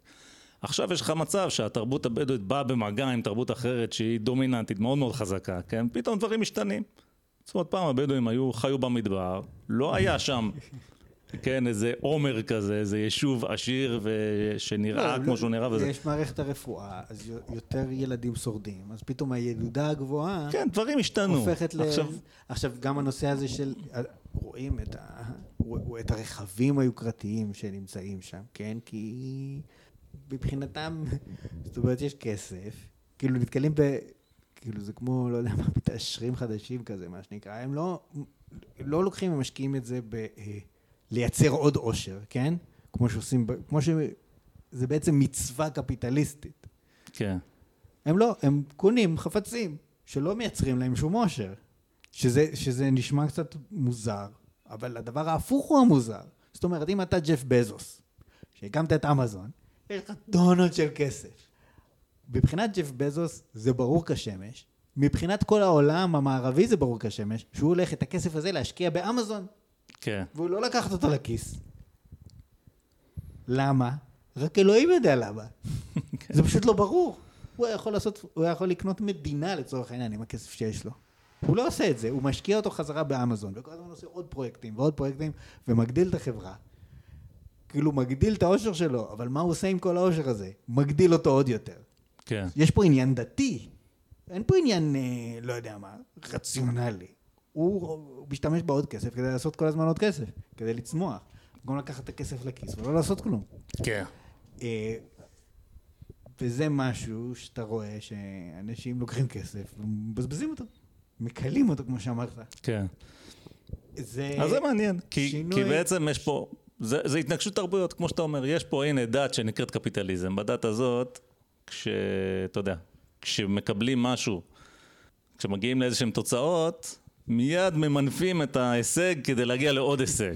ויש תרבות אחרת, שזה, היא לא כזאת פשוט, היא יותר, בוא נגיד, באיזשהו מקום, יותר אה, יש לה רציונלית. קצוות, לא יודע אם רציונלית, אבל קצוות סגורים, כן? יש מצב שהוא המצב הטוב, אנחנו כמובן צריכים לעבוד כדי לחיות, אבל אנחנו לא בעניין של uh, כל הזמן לדחוף את ה... כן? לדחוף את הגבול עוד, להשיג יותר ויותר ויותר. אנחנו לא כך בעניין הזה. ואם אנחנו בעניין הזה, אז בדרך, uh, בדרכים של פעם, כן? שזה, לא הייתי אומר את זה על הבדואים, אבל אתה יודע, אולי על... Uh, סתם, תחשוב. על ימים שהם פרה-קפיטליסטים פשוט, תחשוב על, לא יודע, אימפריות עתיקות. אז שם יש לך גם את האלמנט, יש לך איזה מלך, משתלט על איזה מקום. ועכשיו הוא רוצה עוד מקום. אז הוא הולך עם הצבא שלו, ואתה יודע, כובש עוד איזה עיר, ככה עושה קונסולידציה של האימפריה שלו, עכשיו יש לו מדינה יותר גדולה. מה הוא עושה? זו מדינה עוד יותר גדולה. עכשיו זה לא, ההלך רוח הוא קצת זהה. זה לא קפיטליזם, כי קפיטליזם הוא פי אלף יותר יעיל מזה, ואתה יודע, ומגיע להישגים יותר גדולים עם פחות שפיכות דם ו- וזה. אבל זה באמת אולי, אה, על מלך כזה, יותר הייתי אומר אולי שהוא באזור של החמדן ופחות יצרן, אבל יש תרבויות שפשוט זה לא הקטע. אנחנו חיים כמו שאנחנו חיים, זה מספיק טוב, לא צריך להשתגע כל הזמן. עכשיו יש פה לידינו, פתאום באו אלה עם המכוניות שלהם. למה לא? בוא ניקח איזה מכונית ונהנה מזה, אבל כאילו זה לא משהו שאנחנו היינו מייצרים אותו אף פעם, כי תכל'ס לא מעניין אותנו. אז השאלה היא באמת, אנחנו מדברים, הזכרת מקודם את המילה white privilege, את הביטוי white privilege. כן. שאם אנחנו אומרים אה, שאני שחור בארצות הברית, ואני מסתכל ואני אומר, אוקיי, ל, ל, הלבן הזה שנולד, הוא נולד עם כל האמצעים בשביל להצליח. אני לא נולדתי עם כלום. יש לו פריבילגיה. כן. זה לא פייר, אני רוצה את הפריבילגיה הזאת גם בשבילי. כן. זה כן. מה שאני מבין מהמילה white privilege. אני לא מבין, אני לא מבין, שהדרישה של האנשים אה, השחורים בארצות הברית, זה אני פשוט רוצה לחיות איך שבא לי. טוב לי, יש 18 נרצחים ביום, זה בעיה שלי. בבקשה, אל תשנו אותי. זאת אומרת, אל תביאו את המשטרה שתשתתף בחגיגת מרחץ הדמים, זה לא בשבילם, זה עניין שלנו. כן. אני לא בטוח שזה העניין, אני כן חושב שהם אומרים, לא, אנחנו רוצים להיות כמו הלבנים. אני חושב שאתה צודק, אני אגיד לך יותר מזה, אני חושב שזו נקודה מאוד מעניינת מה שאמרת. כי זה קצת ההבדל של, דיברנו על, אתה יודע, על אמריקניזציה, זו נקודה שאני תמיד מדבר עליה, ופה אתה רואה את ההבדל. כי באמת, הבדואים בישראל, שיש להם עכשיו חיכוך, חיכוכים עם ישראל, יש להם באמת תרבות משלהם. הם היו פה קודם, הם יהיו פה אחר כך. מה, אתה יודע, איזה תהליך יעבור עליהם בעקבות המגע עם, אה, עם ישראל ועם, לא יודע, תרבויות אחרות שהם לא בדואים גם. אתה יודע, בדואים זה בסך הכל אה, קבוצה אתנית מסוימת, כן? גם שאר המדינות הערביות מסביב זה לא מדינות של בדואים. רק יש בהם בדואים. אז אה, בסדר, זה הכל שאלות מעניינות. ואני חושב שהשחורים באמריקה, בגלל ההיסטוריה שלהם ובגלל שהם צאצאים של עבדים, באמת יש להם איזה בעיה די ייחודית אולי למצב שלהם. התרבות המקורית שלהם איננה, כן? זאת אומרת, אותם עבדים אפריקנים שהביאו אותם, שהיו שייכים לאיזה תרבות אפריקנית, קודם כל מכרו אותם לעבדות, כן? זאת אומרת, שאנשים חושבים שלבנים ירדו לאפריקה וחטפו ילדים, אבל זה לא, כנראה לא מה שקרה, אלא אה, השבטים האפריקנים הם, אתה יודע, נלחמו עם שבטים אפריקנים אחרים, ותפסו להם עבדים ומכרו אותם. אה, שזה היה מקובל בכל העולם, אה, כן, אלפי שנים, ו... זה לא היה נראה לאף אחד מוזר. ו... כן, וזה לא היה נראה לאף אחד מוזר. עכשיו, בסדר, הביאו את האנשים האלה לאמריקה, וניתקו אותם מהתרבות המקורית שלהם, והם בעצם מצאו את עצמם בתוך תרבות שהיא לא שלהם. והאמת, אני חושב שאני לא יודע, אתה יודע, איך הייתי מרגיש אם הייתי שחור באמריקה, אבל זה היה נראה לי קצת, כאילו, יש משהו מבאס בזה.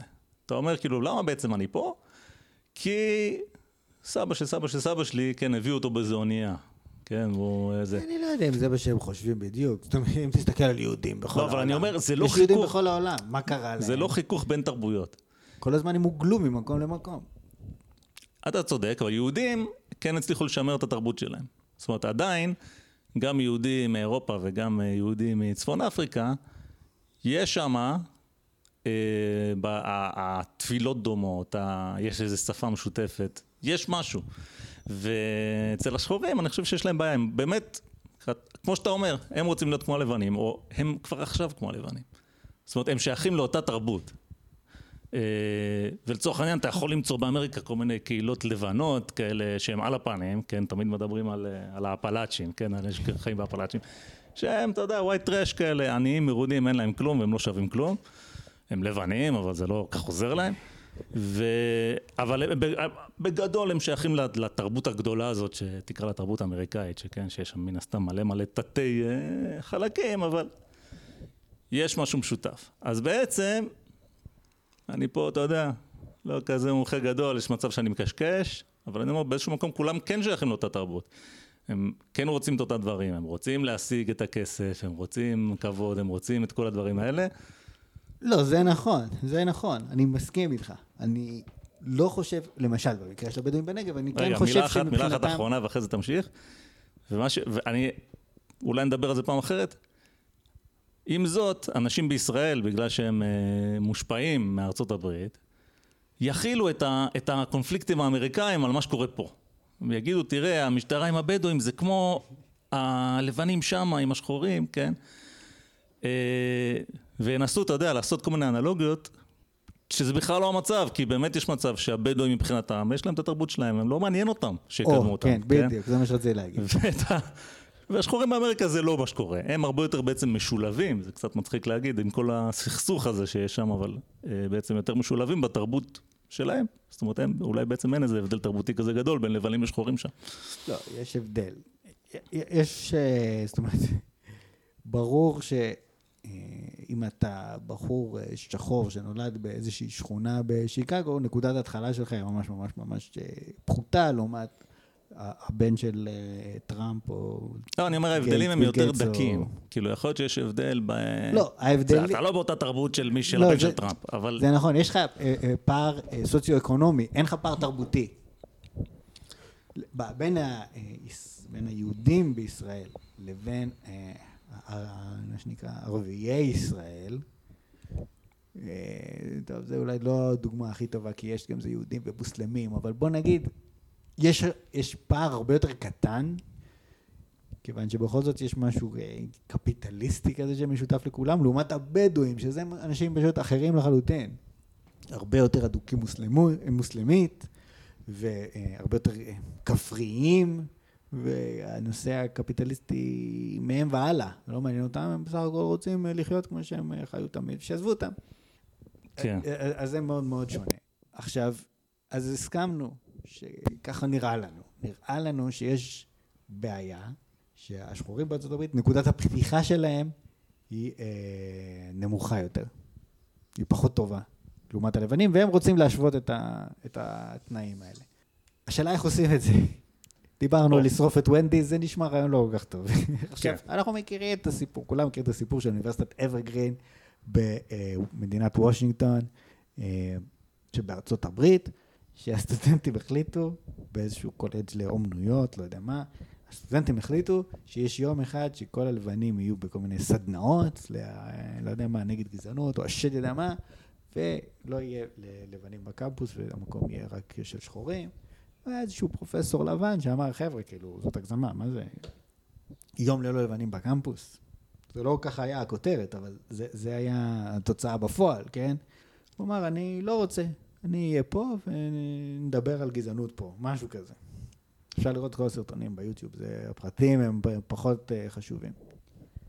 העליהום של הסטודנטים על הפרופסור המסכן הזה, הוא כבר לא עובד שם. כן. העליהום של הסטודנטים, פשוט צלבו אותו. כן. עכשיו, הדיקן של האוניברסיטה כמובן זרה עם הסטודנטים, הוא מה הוא צריך צרות. עכשיו, האם יש מישהו אחד בארצות הברית שהרוויח משהו מהסיפור הזה?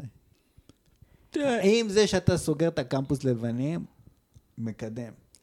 תראה, לדעת, לדעתי לא. אבל אני, בסדר, אני מסכים איתך, אבל אני אגיד לך מה, אז מה, אז אתה אומר, רגע, אבל למה זה קורה כל הדבר הזה? זאת אומרת, אם אף אחד לא מרוויח מזה, וזה סתם חרא. אני אסביר לך למה זה קורה. או, נו, בבקשה. דיברנו על זה קודם. יש איזושהי, אה, יש, יש את הרגשות אשם של הלבנים. כן.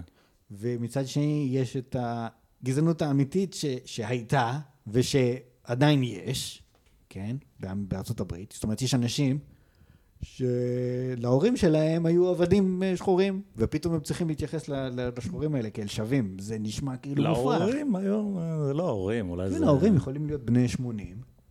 גם הם בני שחורים, עבדים לא היו להם. אולי הם, הם חיו בני 20. בג'ים קרו בדרום, זה כן. כן, כן, כן. כן, הם חיו בג'ים קרו בדרום. כן. והיה עבדים להורים שלהם. ופתאום אסור. זה לא תקופה של העבדים, זה שאתה מדברת על 60 שנה אחרי. סליחה, סגרגציה, אתה צודק, כן. אתה צודק. בכל זאת יש הבדל. לא, אתה צודק, אתה צודק. כן, היה חוקי הפרדה בין לבנים לשחורים. כן. כאילו, אסור באופן חוקי שתהיה עבדות, מה שהיה בפועל זה עניין להיסטוריונים, כן, אבל חוקי, חוקי ג'ים קרו היו. וכן, הם חיו בעולם כזה. עכשיו, אתה בן 20 כבר, ועדיין, בשנות ה-60. אתה בעולם כזה. עכשיו, אתה בן 80 היום, יש לך ילד בן, לא יודע מה, 50, שהוא גדל, שאתה אבא שלו, ואתה רגיל לזה ששחורים זה פח, ואתה עליון, ומה פתאום כל השוויון הזה וזה. ו... ברור לי, זה ברור, שיש הרבה אנשים שממש גזענים הארדקור באמריקה, זה לא איזה הפתעה. כן. מה שכן, אנחנו יודעים כבר שלהיות ממש, לעשות אקט גזעני, זה פשע שלא יסולח. כן. נכון?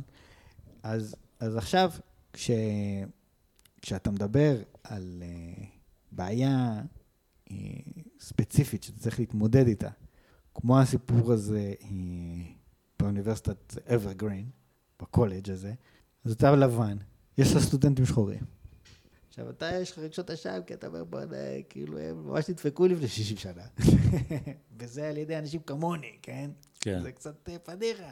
אז בוא ניתן להם לעשות מה שהם רוצים. מקדם אותם, לא מקדם אותם, זה פחות העניין שלי. בגלל זה הדברים האלה קורים, והם מבחינתם, זאת אומרת, המצב הוא שמי שהולך לאיזשהו קומיוניטי קולג' של אומנות, הוא, הוא לא כאילו מסלול חייו לא בדיוק הביא אותו לבגרות, במצב ש... כאילו, ל- לסיטואציה שבה הוא ממש יכול למשוך את עצמו בשערות, בשערות מתוך הבוט שהוא נמצא. אז הדבר היחיד שיש לו זה להגיד, אוקיי, גזענות, גזענות, גזענות, ו- ו- ונעיפים פה את הלבנים. זה פחות או יותר כאילו מה שיש. כן, אבל אתה יודע- לא תמצא יום ללא לבנים ב-MIT, אני מבטיח לך, כי השחורים שם, הם כבר יודעים שיש להם את הכרטיס של הלוטו, מה הם צריכים להתעסק עם זה בכלל? כן, לא, תראה, ה Evergreen, אני לא חושב, זה לא community college, כן, זה קולג', קולג' אמיתי, אבל, אה, אבל לצורך העניין, יש פה כמה אלמנטים. אחד זה המעילה בתפקיד ובעצם חוסר הרצון והיכולת אולי, אה, של אנשים בכלל, לא יודע, אולי לבנים במיוחד, בגלל מה שאתה אומר, בגלל האשמה הזאת, להתמודד עם צעירים. זאת אומרת, יש לך פה, הוא הרי הקולג' הזה מעל בתפקידו. הוא, מה המטרה שלו? יש לך אה, באופן טבעי, כן, אנשים מבוגרים מחנכים את הצעירים, וקולג' זה מוסד חינוכי. עכשיו באים לך חבר'ה צעירים ומשתוללים. ואתה, התפקיד שלך בתור המורה שלהם. זה להגיד להם, חבר'ה, אתם לא תרוויחו מזה שום דבר, זה רק פוגע בכם. אבל לא מסוגלים לעשות את זה. ובעצם השאלה ששאלנו פה כמה פעמים, אתה שאלת, מי הרוויח מזה? התשובה היא, אף אחד לא הרוויח, אבל איפה המילה הזאת להרוויח? כן, היא קצת נעלמה. אף אחד לא שאל את עצמו מה הוא הולך להרוויח מזה. רק רוצים לעשות בלאגן. אה, וכשאתה בן אדם צעיר, אז אתה יודע, יש פריבילגיה שלא מדברים עליה הרבה, וזה פריבילגיה של הנעורים. אתה צעיר, אתה, אתה קודם כל לא יודע כלום, ואתה מרגיש שאתה יודע הכל, ואתה בריא וחזק, אתה יכול גם להרשות לעצמך כל מיני דברים, שבתור בן אדם מבוגר הרבה יותר קשה. בתור בן אדם צעיר, אתה יודע, אם אתה בן 60 ונזרק לרחוב, אתה במצב באמת רע.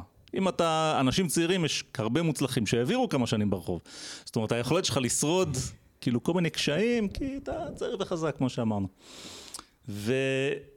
רואים את זה בניצולי שואה. כן, ולא רוצים לי, כן, הנה, ניצול שואה, בן אדם היה בשואה, שרד את זה הכי השואה. גרוע שיש, ואחר כך הצליח בחיים. וזה גיל ישראל, מדינה שיש כן. בה הכל, אבל הוא בן 87, 90, הוא פשוט לא, לא, לא יכול לעזור לעצמו. כן, היום כבר לא יכול להתמודד עזרה. עם קשיים שהם כאין וכאפס לעומת הקשיים שהוא התמודד איתם כשהוא היה צעיר.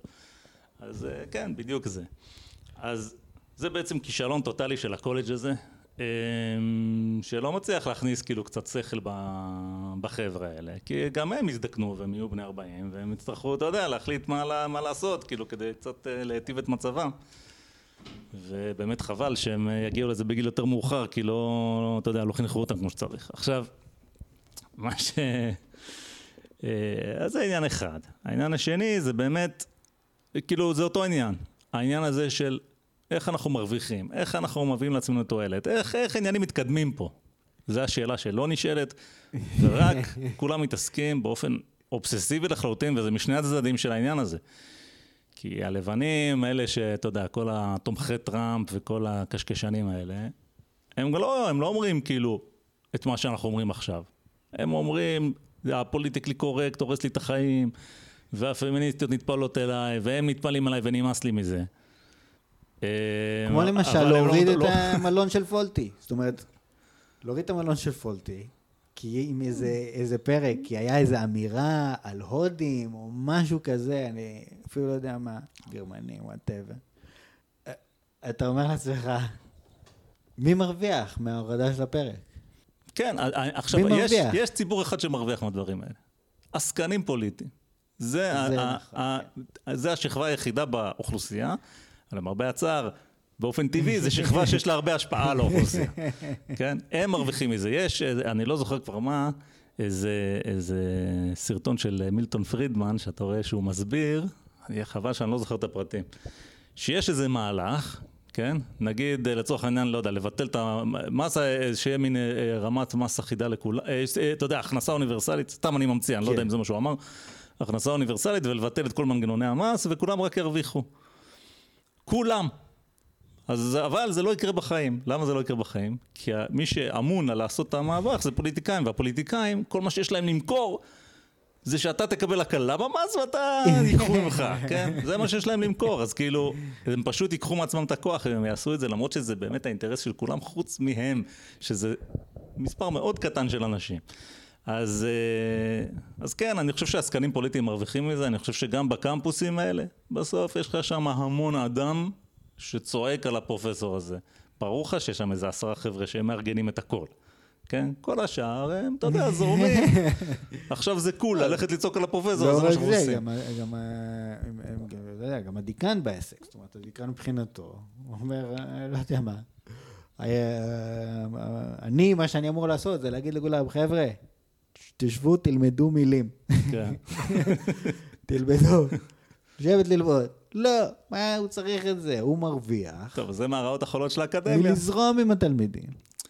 הוא, הוא פשוט, טוב, זה מהרעות החולות של האקדמיה, אני לא יודע איך האברגרין הזה עובד, אבל אם, יודע, האקדמיה בדרך כלל, הם כבר הסתדרו ויושבים יפה, מה יש לו, בשביל מה? מה המוטיבציה שלו? זאת אומרת, מבחינת האינסנטיב, הוא יכול להילחם באנשים האלה, הוא יהיה כנראה איש חינוך יותר טוב, אבל אה, וואלה, איך אמרנו, מה הוא ירוויח מזה?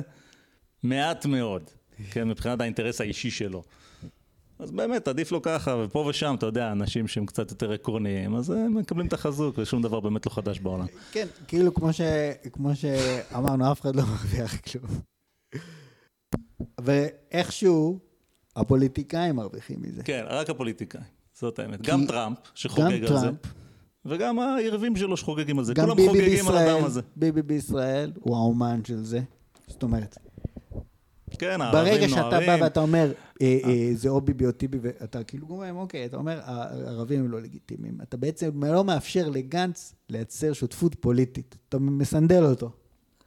ואז, למרות שלא העברת אליך קולות, עדיין אה, אה, שיפרת את סיכוייך להיות אה, ראש ממשלה. כן. אם אתה, אה, ו- אתה חוגג כך- על המריבה בין רגע, ו- ליברמן לחרדים, מבחינתך זה חגיגה. כי אתה מונע מהחרדים לחבור אליו לממשלה, להפיל אותך. זאת אומרת, כל הפיצולים האלה, הוא רוצה לעורר כמה שיותר ריבים. שזה אגב מעניין, ואגב כך, אגב כך, אמרנו מי מרוויח הפוליטיקאים, אבל גם מי מפסיד. מי שמפסיד זה כולם. כי בסוף, ה... אתה יודע, דיברנו על קפיטליזם, ואנחנו אנשים די קפיטליסטים סך הכל. ואתה יודע, מאיפה העושר מגיע והשגשוג, אז זה סיפור שלם, אבל חלק מאוד חשוב מזה, זה השיט... בסוף, אתה יודע, למה קפיטליזם עובד כל כך טוב? שורה תחתונה, כי בעצם כולם משתפים פעולה. וכשכולם משתפים פעולה, אז וואלה, זה יוצר אפקט. וכשאתה מפצל את האנשים והם פחות משתפים פעולה אחד עם השני, אז, אה, אז אין את האפקט הזה. זאת אומרת, הם לא עוזרים אחד לשני, הם נשארים אחד נגד השני, הם כולם מפסידים מזה, כי אתה לא מקבל מהם מה שהיית יכול, והם לא מקבלים ממך מה שהם היו יכולים. ובעצם כולם אוכלים אותה, והיחידים שבאמת מרוויחים זה, זה המנהיגים הפוליטיים. אה, ואתה יודע, אנחנו הגענו... רואים את זה, האמת, מאוד יפה באזור שלנו. אם אתה מסתכל על המדינות שעשו אה, הסכם שלום עם ישראל, כמו ירדן ומצרים, כאילו כמו. ירדן ומצרים, כן? 1-0, ירדן כן. ומצרים, הם לא צלחו את מה שנקרא האביב לא. הערבי, הם צלחו אותו טוב. כן. אבל איך אתה זה אומר קשור? לעצמך איך זה יכול להיות. אתה אומר, כי הם אמרו, אוקיי, אנחנו הולכים לשתף פעולה עם ישראל כלכלית, מרוויחים מזה, פעם אחת. פעם שנייה, הם נפתחים לעולם. כי כשאתה עושה חתם הסכם, זה תמיד עם בנפיטס מארצות הברית. כן. אמנם אה, אובמה בא לנאום במצרים ואמר שהוא תומך במובארק קצת לפני שמובארק נפל, זה בסדר, אבל במדינות האחרות הוא בכלל לא היה. בסוריה הוא לא היה, לא, בלבנון הוא לא קצת, היה. קצת שומט את הקרקע מתחת למה שאמרת, כי יש שתי מדינות כאלה, ירדן נשארה, מצרים, תשמע, לא, מי מצרים- ששלט שם הלך, המדינה במצב במצ- טוב יותר במצב ממדינות טוב יותר. אחרות. אתה כן. לא יכול להשוות. אין בכלל, זה, זה, זה דמיוני לחלוטין. ה- ה- סוריה, לבנון ומצרים. ומצרים נתמכת גם צבאית על ידי ארה"ב, גם היום אה, ארה"ב מעבירה לשם אה, כלי נשק. זאת אומרת, היה, זאת אומרת, האינטרס של לשתף פעולה עם העולם המערבי, שירת אותם נאמנה. כן. אם אתה מסתכל על סוריה ולבנון היום, המדינות בקריסה טוטאלית. המטבע קרס בלבנון, סוריה זה בכלל אין על מה לדבר. עכשיו, אתה מסתכל על זה ואתה אומר, הסכם שלום בין סוריה לישראל. היה אינטרס עליון של הסורים. כן. ובשביל הפיסת האדמה המסכנה הזאת, רמת הגולן, עכשיו ישראל גם הייתה מוכנה לוותר על רמת הגולן, דובר על פיסת אדמה של עשר מטר סביב הכנרת, זה הכל. כדי שהישראלים, במקום ש... שיוכלו לעשות אה, סיבוב שלם סביב הכנרת. זה כל מה שרצה אה, אז אהוד ברק בשנת 2000. בשביל לפתוח את סוריה לעולם המערבי. כן. והם אמרו לא, אנחנו טוב לנו ככה. והיום אין סוריה. חצי ממנה זה כורדיסטן. עכשיו, כשאתה מסתכל על לבנון, אתה אומר, בא חיזבאללה, והוא אומר, אני מגן לבנון, הנה, דחקתי את ישראל בחוץ ל, ל, לרצועת הביטחון. אני, אני המנהיג הערבי היחיד שעשה את זה, אני הצלחתי להוציא את ישראל בכוח מאיזשהו שטח. אני כאילו, החלום שכל מדינות ערב, אה, כאילו כל המנהיגים הערבים ניסו לעשות, אני הצלחתי, אני הכי טוב, אם ככה, נכון? כן. אבל המדינה כולה בקריסה. אם היה החיזבאללה אומר, אוקיי, אני מתפרק מנשקי, לא צריך, בואו נעשה הסכם שלום עם ישראל. מצבם היה הרבה יותר טוב. זאת אומרת, אם הוא היה עכשיו מפרק, אם חיזבאללה עכשיו מניח את נשקו ומפרק את כל אה, הנשק שלו, אותו נשק שהיום הוא טוען שמגן על לבנון, כן. מצבם היה טוב בהרבה. מי מרוויח? היחיד שמרוויח מכל הסיפור הזה זה נסראללה, כי ברגע שהוא מתפרק מנשקו, אז מי הוא? הוא לא שווה כלום. נכון. עכשיו יש לו כוח פוליטי. אז הדוגמה שאתה הבאת, לדעתי, היא דוגמה מצוינת, ואנחנו רואים את זה בצורה מאוד בולטת פה. לפעמים, מכל הפיצולים והמריבות וכל הדברים האלה, האנשים היחיד שמרוויחים זה הפוליטיקאים. כן, זה האנשים היחידים שיש להם מה להרוויח במצב הזה. כי כל השאר מפסידים, כן, מה זה, בשביל מה? כאילו, תכלס. אתה יודע, הרבה אנשים בישראל, ספציפית הסכסוך הישראלי-ערבי, יש הרבה, אתה יודע, יש אה, אה, הרבה ערבים שמעורים בחברה הישראלית. יש הרבה שלא, אבל יש גם הרבה שכן, כן, ואני לא אומר שאין פה בעיות. אבל בסוף יש המון אנשים, אתה יודע, במיוחד בצפון הארץ, שיש שם כאילו רוב ערבי בסופו של דבר, חיים ביחד עם היהודים ומסתדרים איתם. ואתה שואל את עצמך, אז למה בעצם כל הבלגן הזה, כן? אי אפשר להסתדר? בטח שאפשר, עושים את זה כל יום. הסיבה היחידה שאי אפשר זה בגלל uh, בסוף המבנים האלה. כי בסוף יש לך את המנהיגים, כן יש את הקהילות האלה, וההפרדה מספיק חזקה. עכשיו אני שואל את עצמי גם, אני, אני, אני תכף נחזור לאמריקה, כן, דרך הסיפור הזה. יש שמועות בזמן האחרון על כל מיני התחממות ביחסים בין העולם הערבי לישראל.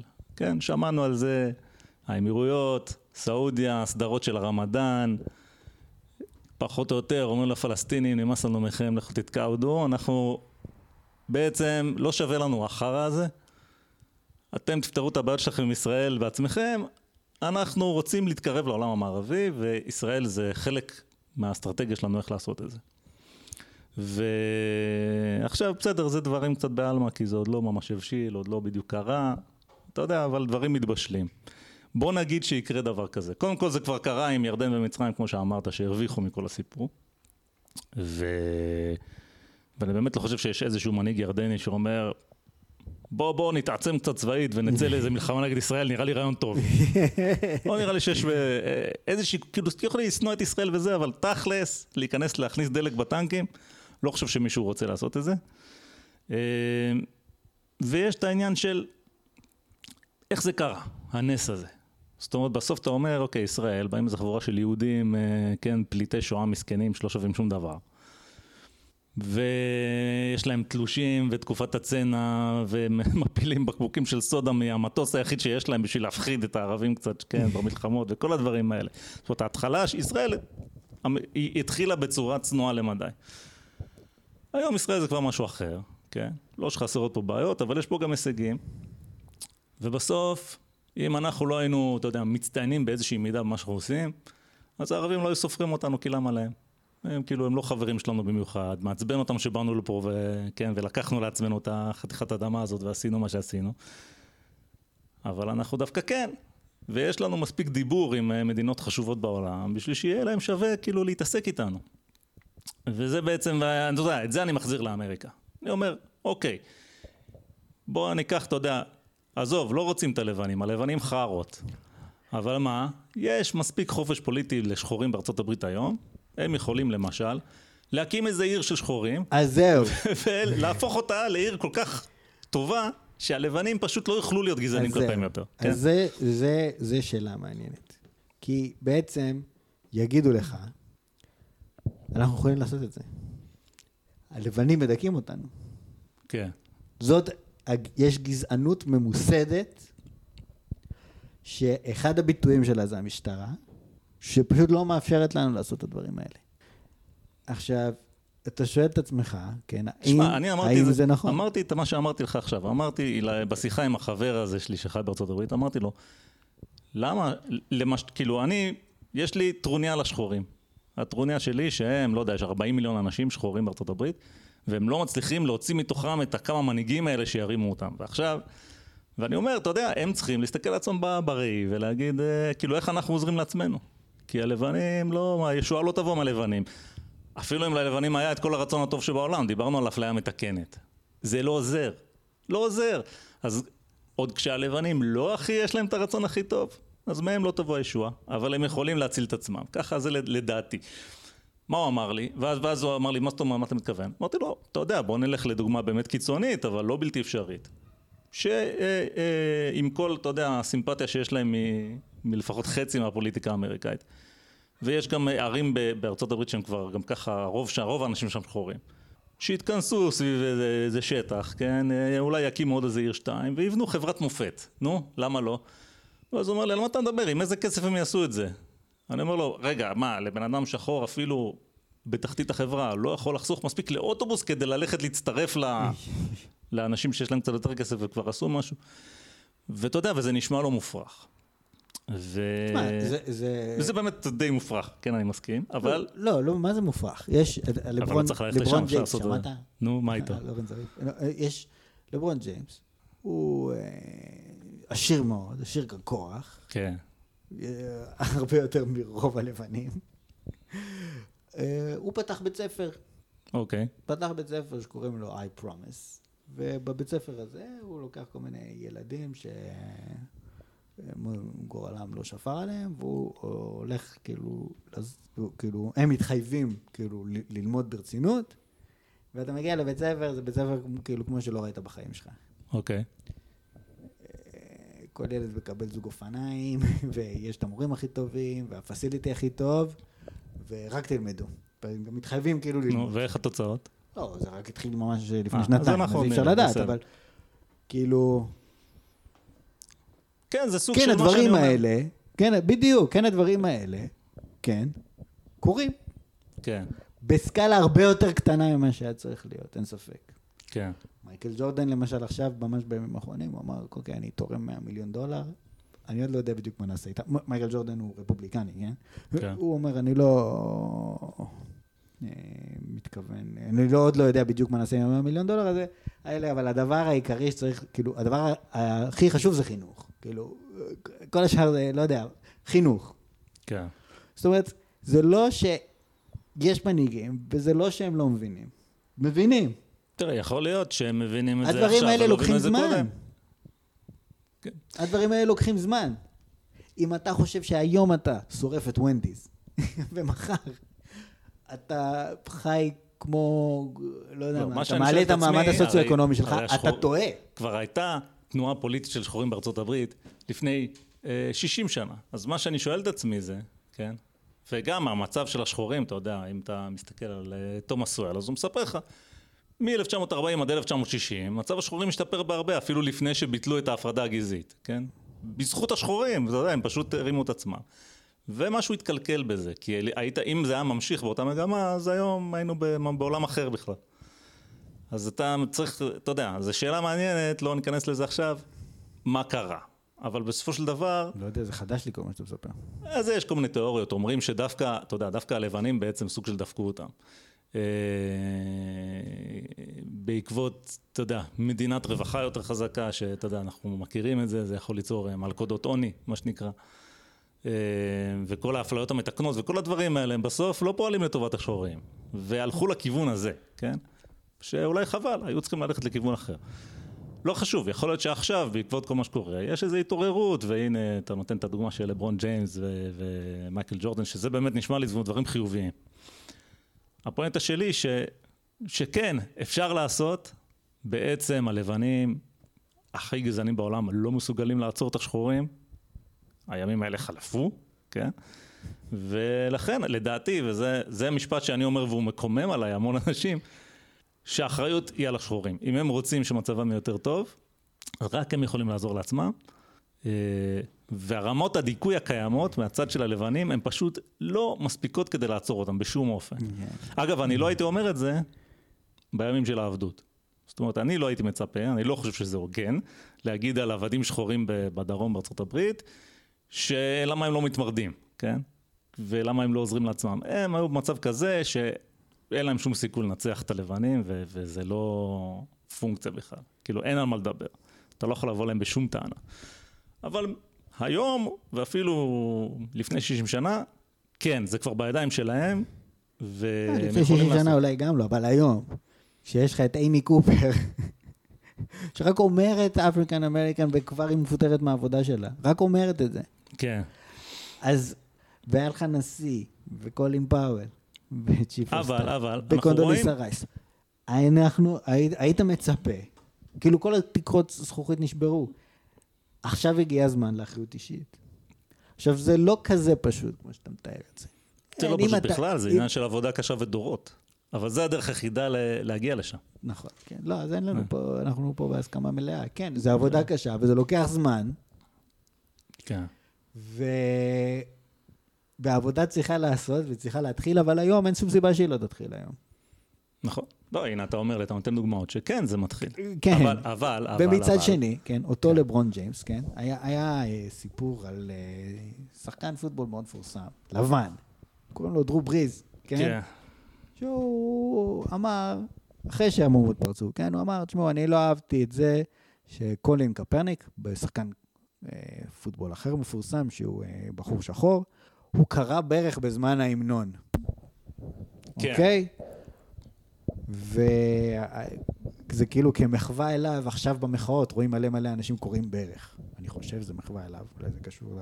כן, נראה לי זה קשור אליו. הקיצר, הוא אומר, כן, למה קראתי ברך? מחאה כנגד הגזענות הנוראה ש... כן. של המשטרה, פוליס ברוטליטי. לא, לא לתת כבוד, כן? יש המנון ודגל כן. וזה, ואתה אומר, עכשיו, אני לא מכבד את זה, סורי. מה הוא אמר? הוא אמר, תקשיבו, נכון, יש בעיות, לא הכל מושלם פה. מסכים, אין לי שום בעיה עם אה, קולין קפרניק, הכל בסדר. אבל מה? ההמנון הזה, הרגע הזה של ההמנון, זה כאילו משהו שמאחד את כולנו. זה מין הבסיס של כולם. זאת אומרת, אנחנו חייבים שכדי לפתור בעיות, אנחנו חייבים להסכים על משהו, שיש משהו שמאחד אותנו. אחרת אנחנו פשוט במלחמה, אוקיי? זה, אם, אם אנחנו לא מכבדים, כאילו, לרגע, את, ה, את העובדה ש... כאילו, שמשמיעים את ההמנון, וכולם עכשיו ביחד, נכנסים אליו ביחד, למרות שאנחנו כביכול שתי קבוצות יריבות, אז זה באמת, זה לא, אז זה לא שתי קבוצות יריבות בהתמודדות ספורטיבית, אלא זה ממש מלחמה, כאילו. זה, זה מין אה, זלזול ב, ב, בדברים הכי בסיסיים שמאחדים אותנו. מי שרוצה שיסכים, מי שרוצה שלא יסכים, זה לא משנה, כן? אבל הוא קומם עליו את כל הטוויטר ואת כל החברים השחורים שלו מהליגה של הפוטבול, יש הרבה כאלה שם. ואומרים, אתה לא מבין, אתה לא פה, אתה לא שם. עד שזה הגיע למצב שאשתו כבר עלתה והתראיה ברדיו, אמרה, כל מה שבעלי אמר זה נכון, זה כאילו, סליחה, זה טעות, ואנחנו חלק מהבעיה. אנחנו, אנשים כמונו, לבנים כמונו, שאומרים לא לכרוע ברך בהמנון, אנחנו חלק מהבעיה. כן.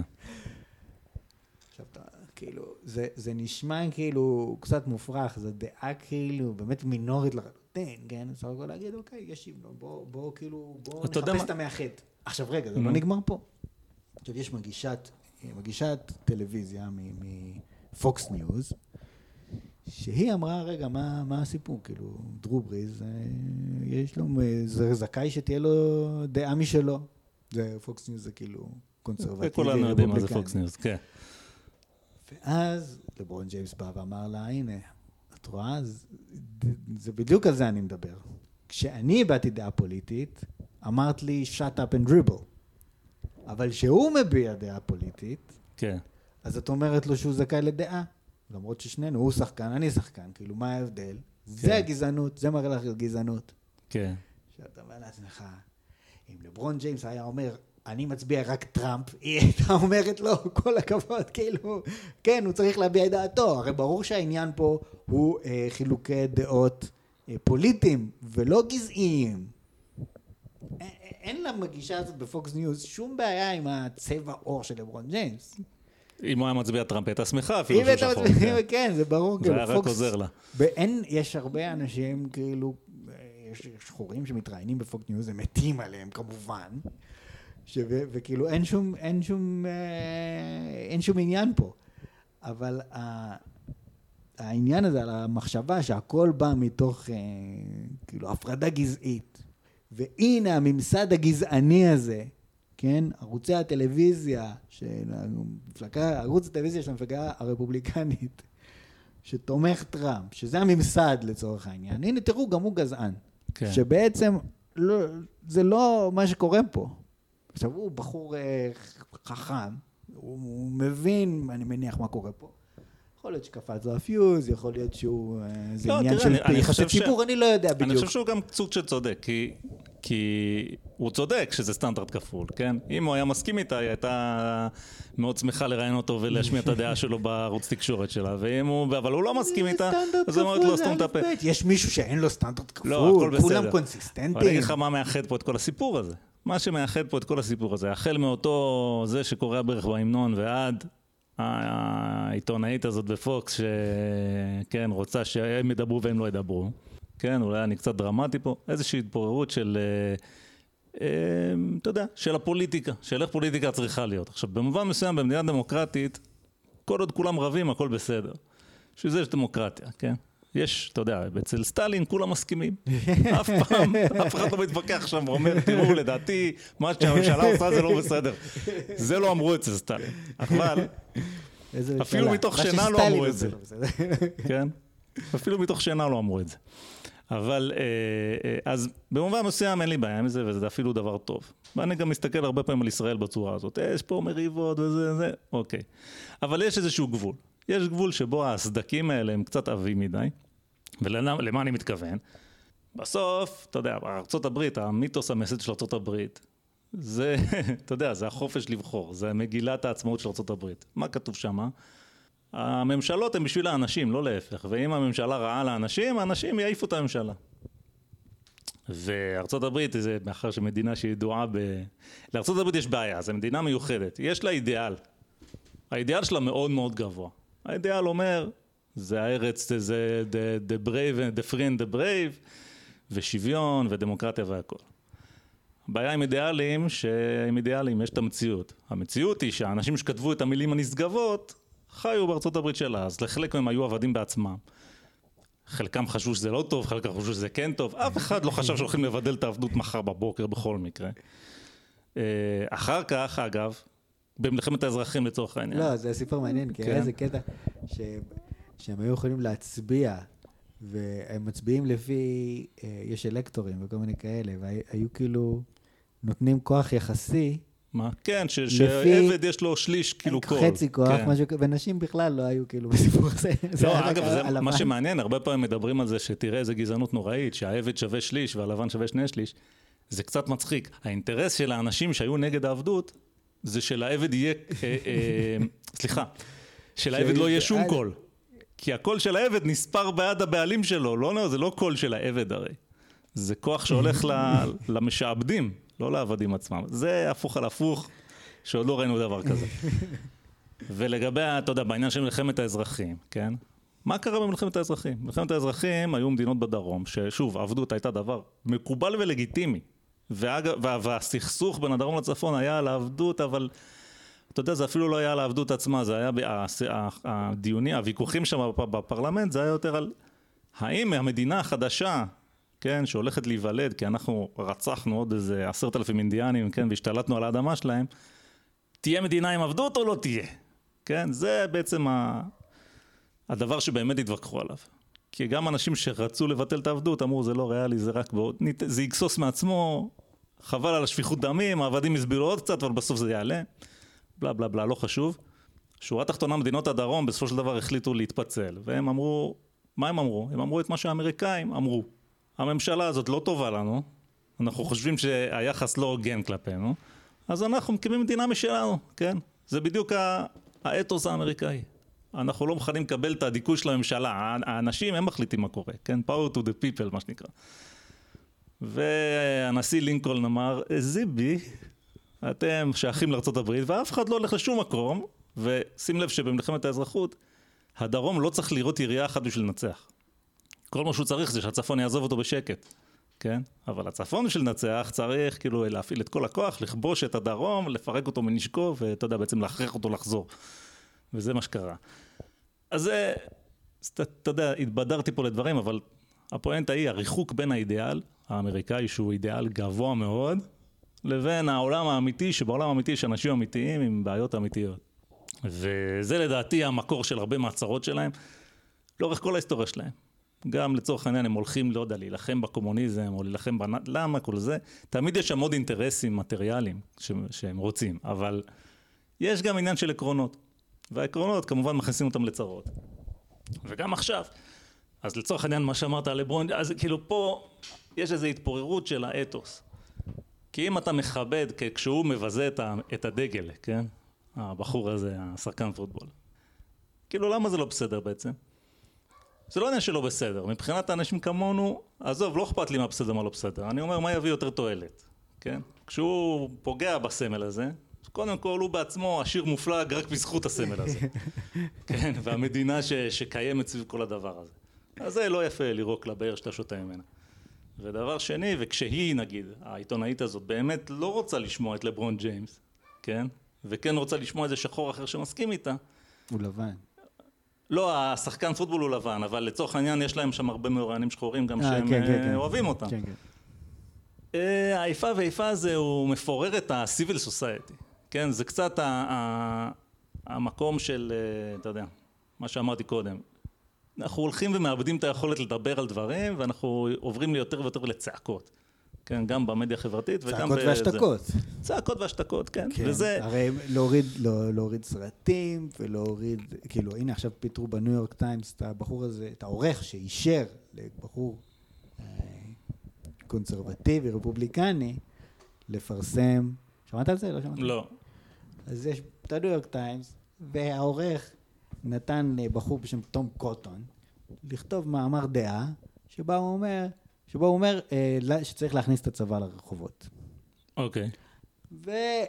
וכולם התעצבנו אליו, מה פתאום? אוי ואבוי, מאמר דעה שאומר שצריך להכניס את הצבא לרחובות. פיטרו אותו בקיצור את העורך, העיפו את הכתבה, פרסמו התנצלות, כל הדברים האלה. אנשים רגע, מה?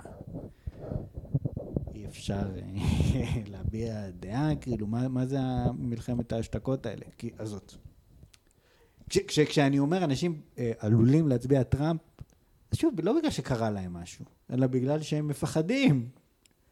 מה, אה, עכשיו השתיקו את תום קוטון, לא, לא, לא משנה אם, אם, אם היה לו טעויות במאמר או לא היה לו טעויות במאמר, הוא גם לא אמר שצריך, לה, כאילו, אם הוא היה אומר, לא יודע מה, אנחנו צריך להרוג את כולם, אז הייתי אומר, אוקיי, בסדר, אבל הוא לא אמר, מה צריך להכניס את הצבא, כי המשטרה לא משתלטת וצריך עוד, עוד כוח בשביל אה, להחזיר את החוק והסדר.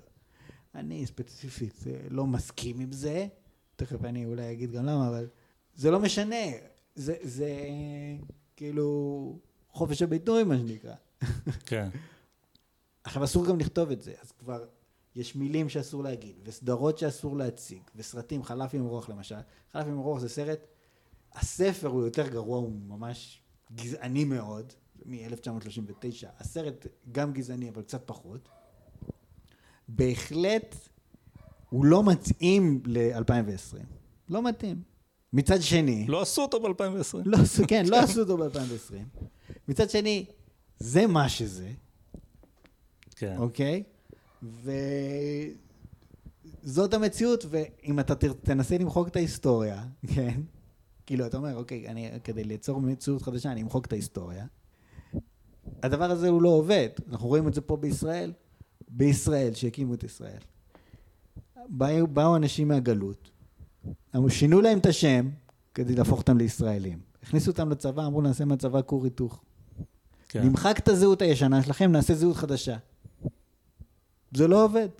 כן, זה לא עובד, זה גם... האם אתה תוריד את חלף עם הרוח, אתה לא תהפוך אף לבן גזעני מהדרום ל... ל... ל... ל... לא יודע מה, שמאלני יפה נפש. ומצד שני, אם תשאיר את הסרט, ואנשים ישבו ויראו את הסרט, קודם כל, אף ילד לא יראה את הסרט הזה, כן. אבל אם כן בטעות הוא יושב ויראה את הסרט, הוא לא יהפוך לגזען פתאום, הוא רק זה יראה לו נורא מוזר, והוא לא יבין מה קורה. תראה, מעבר לזה, הסרט אז- הזה הוא עדות למה שהיה. אתה רוצה להראות, הנה, תראה איך אנשים, כן, באמריקה של המאה ה-20, שכבר יש הוליווד ועושה סרטים. הנה, הסרט הזה היה אחלה להיט שבעולם. תראה איך, איך, איך זמנים השתנו, ומה אתה יכול ללמוד מזה? על התקופה. כשאתה מכחיד את הדברים האלה, הרי מה? דיברת על למחוק את ההיסטוריה. בוא ניקח, בוא נלך ל, לאיזשהו אה, תוכן, אה, שהוא גם אה, תוכן די קשה. בוא נדבר על מיינקאמפ. זה ידוע שאתה יודע, בגרמניה הספר הזה הוא לא חוקי. כי אני לא יודע בדיוק מה החוק הגרמני אומר, אני מניח שאיפשהו באיזושהי ספרייה זה מותר שיהיה את הספר הזה, רק כדי שהוא זה, אבל זה לא חוקי, לא יודע, אני לא יודע בדיוק מה לא חוקי, אני לא יודע אם לא חוקי להחזיק בו, או לא חוקי להדפיס אותו, משהו לא חוקי שם, כן? עכשיו, אני גם לא יודע מה המצב בפועל, אני מניח שאין כזאת בעיה להשיג עותקים של מיינקאמפ. כך או כך, כל הרעיון הזה הוא רעיון מטומטם. אם אתה משתיק את הרעיונות, הם לא נעלמים, הם יורדים מתחת לפני השטח. ושם הם תוססים. יש פה שני מצבים. יכול להיות כשאתה מפעיל דיכוי, כן? ולהשתיק זה בעצם דיכוי. הרבה פעמים זה הולך לך. אתה תשתיק את הדבר ואתה ככה תמעך אותם והם לא ירימו את הראש. לפעמים יוצא שהם מרימים את הראש אחר כך ואז הם כבר מאוד כועסים. כמו טראמפ, מה שקרה עם טראמפ. כן, ואין, ובאמריקה שיש בה יחסית חופש, יש הרבה יותר סיכוי שירימו את הראש, כן? כי, כי אין שם דיכוי באמת של הממשלה, כן? זאת אומרת, השתיקו את ה... מה זה השתיקו? פיטרו אותו והעיפו את המאמר שלו, הוא עדיין, הוא יכול להתבטא, כן? זאת אומרת, זה לא, באמת, ה-first amendment, כן? החופש הביטוי, הוא מגן עליך מהממשלה, הוא לא מגן עליך מהבוס שלך. ובמדינה כזאת, אם אתה תשתיק את הדברים האלה, הם רק יתססו ורק יחמירו, וכמו שאתה אומר, הנה, אולי טראמפ נבחר רק בעיקר בגלל הדבר הזה, בהחלט יכול להיות. ויש אנשים שזה הדעה שלהם, כמו סם הריס למשל. כי הוא אמר, כשטראמפ נבחר, רק שתדעו לכם שטראמפ נבחר בגללכם, בגלל שאתם מקשקשים ועושים uh, safe spaces וכל מיני דברים כאלה, ולאנשים נמאס, אמרו לכם לכו להזדיין. זה בעצם הצבעה לטראמפ, כן? כשהצביעו לטראמפ זה להגיד, לך תזדיין לאנשים שלא אוהבים את טראמפ. כן, וככה טראמפ הוא יודע טוב מאוד להרגיז אנשים ו- וככה הוא, הוא מרוויח. וגם ב- בישראל הדוגמה שאתה נתת עם ה- כן, ההשתקות ושכתוב ההיסטוריה וכן הלאה. ואגב, מי שמשכתב את ההיסטוריה, המשכתבים הכי גדולים, זה ברמה של כן, למי אתה רוצה להיות דומה. זה בדיוק, אתה יודע, תקרא את אה, סולג'ניצין ותראה שגם בברית המועצות, ככל שסטלין היה יותר זמן, לאט לאט, הוא לא שהוא שכתב את ההיסטוריה של שאר העולם, הוא שכתב את ההיסטוריה של ברית המועצות. בעצם לנין לא היה שווה שום דבר, ובעצם כל הרעיונות היו של סטלין, ובעצם רק סטלין, כן? וזה מה שקרה. זאת אומרת, לאט לאט אפילו הדיקטטור הקודם נעלם מתחת ל, כן, למגפיים הכבדות של, ה, של הדיקטטור היותר גדול ש, שהחליף אותו. אז זה פשוט חבל, וזה גורם למה שאמרנו קודם, ל- לפיצולים האלה. אתה בעצם מפורר את החברה, אתה לא מאפשר לאנשים לשתף פעולה, כי כן, they lose face, כן, אתה בעצם הפכת, אתה יודע, יוצר זרות ביניהם. ושוב, כולם מפסידים מזה, כשכולם משתפים פעולה כולם מרוויחים, כשפחות אז כולם מפסידים. זה בגדול ה... זה החיים פשוט. סיכמנו ואמרנו, א', שינויים לוקחים זמן, לא, לא, לא כל כך הרבה זמן. אנחנו מדברים, 1939 זה חלף עם הרוח, אנחנו עכשיו ב-2020, זה כאילו נראה מדע בדיוני, כולה 100 שנה. אה, כשאתה מסתכל על... אה, אגב, ככל שהעולם יותר מודרני, שינויים לוקחים פחות זמן. כן, כל- זה נכון. כל דבר מאיץ, כן, הכל הרבה יותר מהר. אה, כן, השינויים אה, נעשים במהירות. סיכמנו שדיברנו על police brutality, אמרנו, כן, זאת בעיה. לא, לא בטוח בכלל שהבעיה הכי חמורה. לא, לא, בכלל לא בטוח שהבן אדם הממוצע ממעמד הבינוני ייתקל ב police brutality, הוא ייתקל בעיקר ב profiling, ולא ב, לא ממש ב, באלימות. אה, כמו שדיבר הסנטור הרפובליקני הזה שראיתי ביוטיוב, שאמר שהוא נסע באוטו נחמד, כאילו, הוא סנטור, יש לו אוטו יפה, אז הוא נוסע, עצרו אותו שבע פעמים. שכאילו אמרו לו, מה מה בחור שחור עושה עם אוטו, נו, זה בטח גנוב, כן? הוא סנטור. נכון, עשו לו profiling, אף אחד לא היכה אותו או משהו כזה, כן? אמרנו, מה שאנחנו אומרים כל תמיד, צריך פחות לדבר, יותר לעבוד, ואם זה ילדים אז ללמוד, וגם אה, האנשים החזקים והמנהיגים של... אה, מה שנקרא, הקהילה השחורה, אם יש בכלל דבר כזה. אתה יודע מה, אני... הם אני- עושים את ה... אני הרבה יותר, אה, אולי שינוי לטובה, מה שאני שמח, זה באמת אם המנהיגים של הקהילה השחורה יהיו אנשים כמו לברון ג'יימס, ופחות אנשים כמו, אני יודע, אל שרפטון, כן? שהוא איזה כומר כזה, שהוא פשוט עושה צרות ומתסיס, והוא מהאנשים שמרוויחים מהסכסוך, מהסוג הזה. כן, אנחנו ראינו, כן, כולם ראו את התמונות המפורסמות של ראש ממשל... ראש, ראש העיר של אה, מיניאפוליס, כן, שהוא בא לדבר עם המפגינים, ושאלו אותו, אתה, האם אתה הולך אה, לפרק את המשטרה? זה כאילו defund, אבל הכוונה היא ל abolish, לצורך העניין.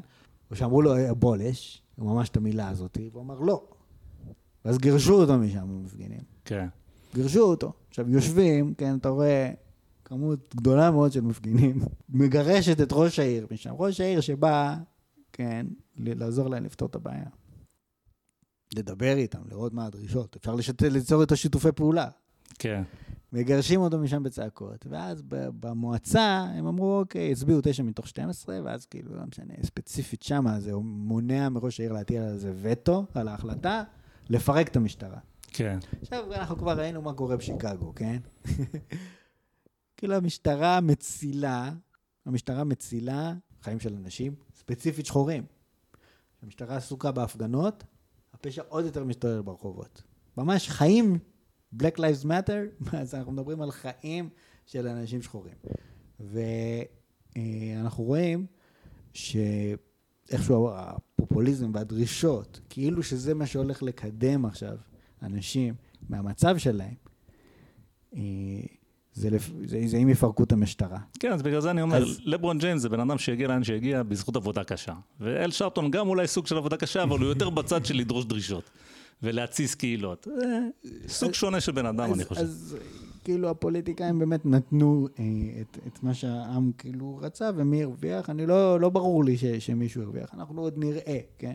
כמובן שמה שסביר להניח שהולך לקרות פה, שיקימו את המשטרה מחדש, ונגיע לאותו מצב כמו שהיה קודם, פחות או יותר, כן? כן, אבל אה, בדרך נפגעו הרבה אנשים, עבודות של אנשים. למה שמישהו עכשיו ירצה בכלל להצטרף למשטרה אחרי, מה שקרה? כן. אבל הסיפור- אתה- אבל אתה הסיפ- כבר היית בדיבור אחר. הסיפור הוא מורכב, הסיפור הוא מורכב מאוד. המהפכה הזאת בעצם, ש- ש- שאנשים שיוצאים לרחוב ודורשים, אין דבר כזה, בגלל זה אנחנו סולדים ממהפכות. אנחנו בימין, סולדים ממהפכות. אנחנו מאמינים בשינוי הדרגתי. יש מקרים כמו למשל, אה, לא יודע מה, העבדות, ש- ש- שזה באמת מצדיק אולי לעשות מהפכה ש- שעולה בדם. אבל מהפכות עולות בדם.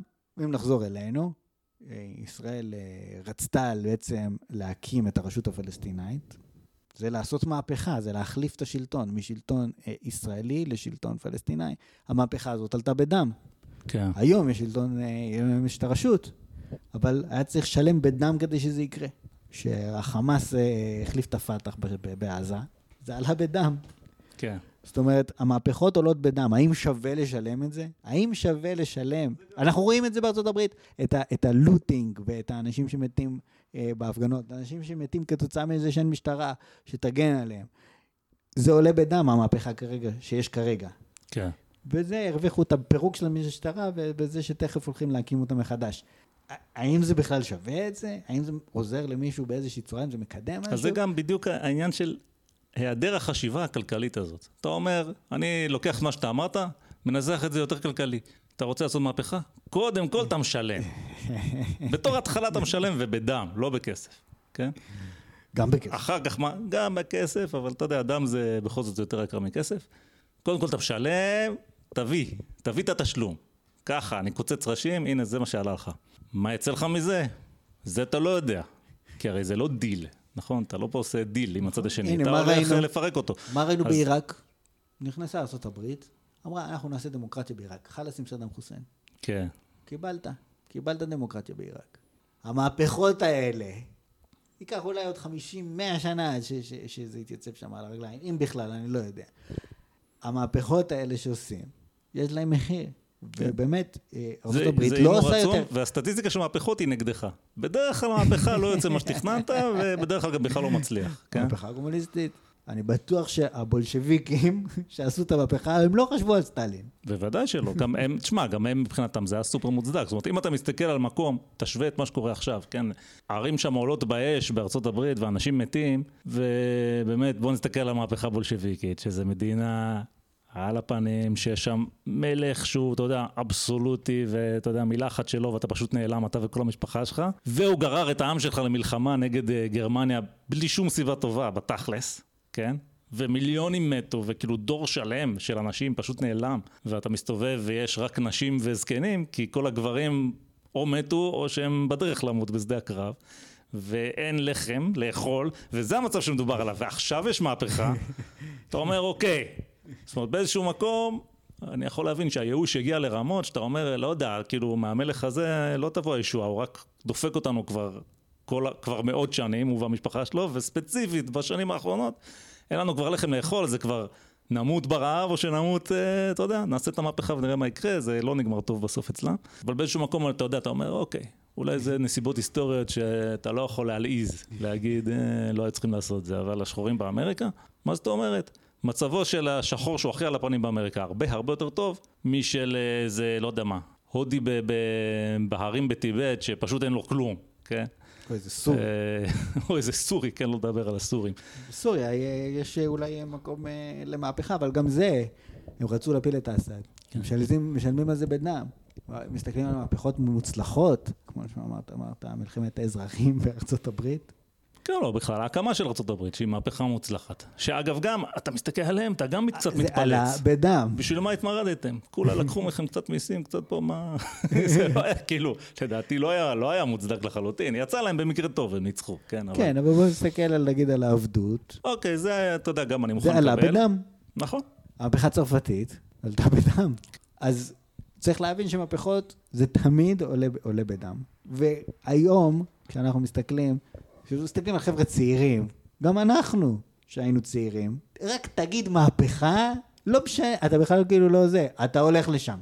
ואתה מסתובב עם דגל של צ'ה גווארה. כן. אומרים לך, מה, צ'ה גווארה הוא רוצח המונים? ואתה אומר, לא, זה לא הקטע. כן, הוא היה רוצח המונים, תעזבו את זה. זה סמל למהפכה.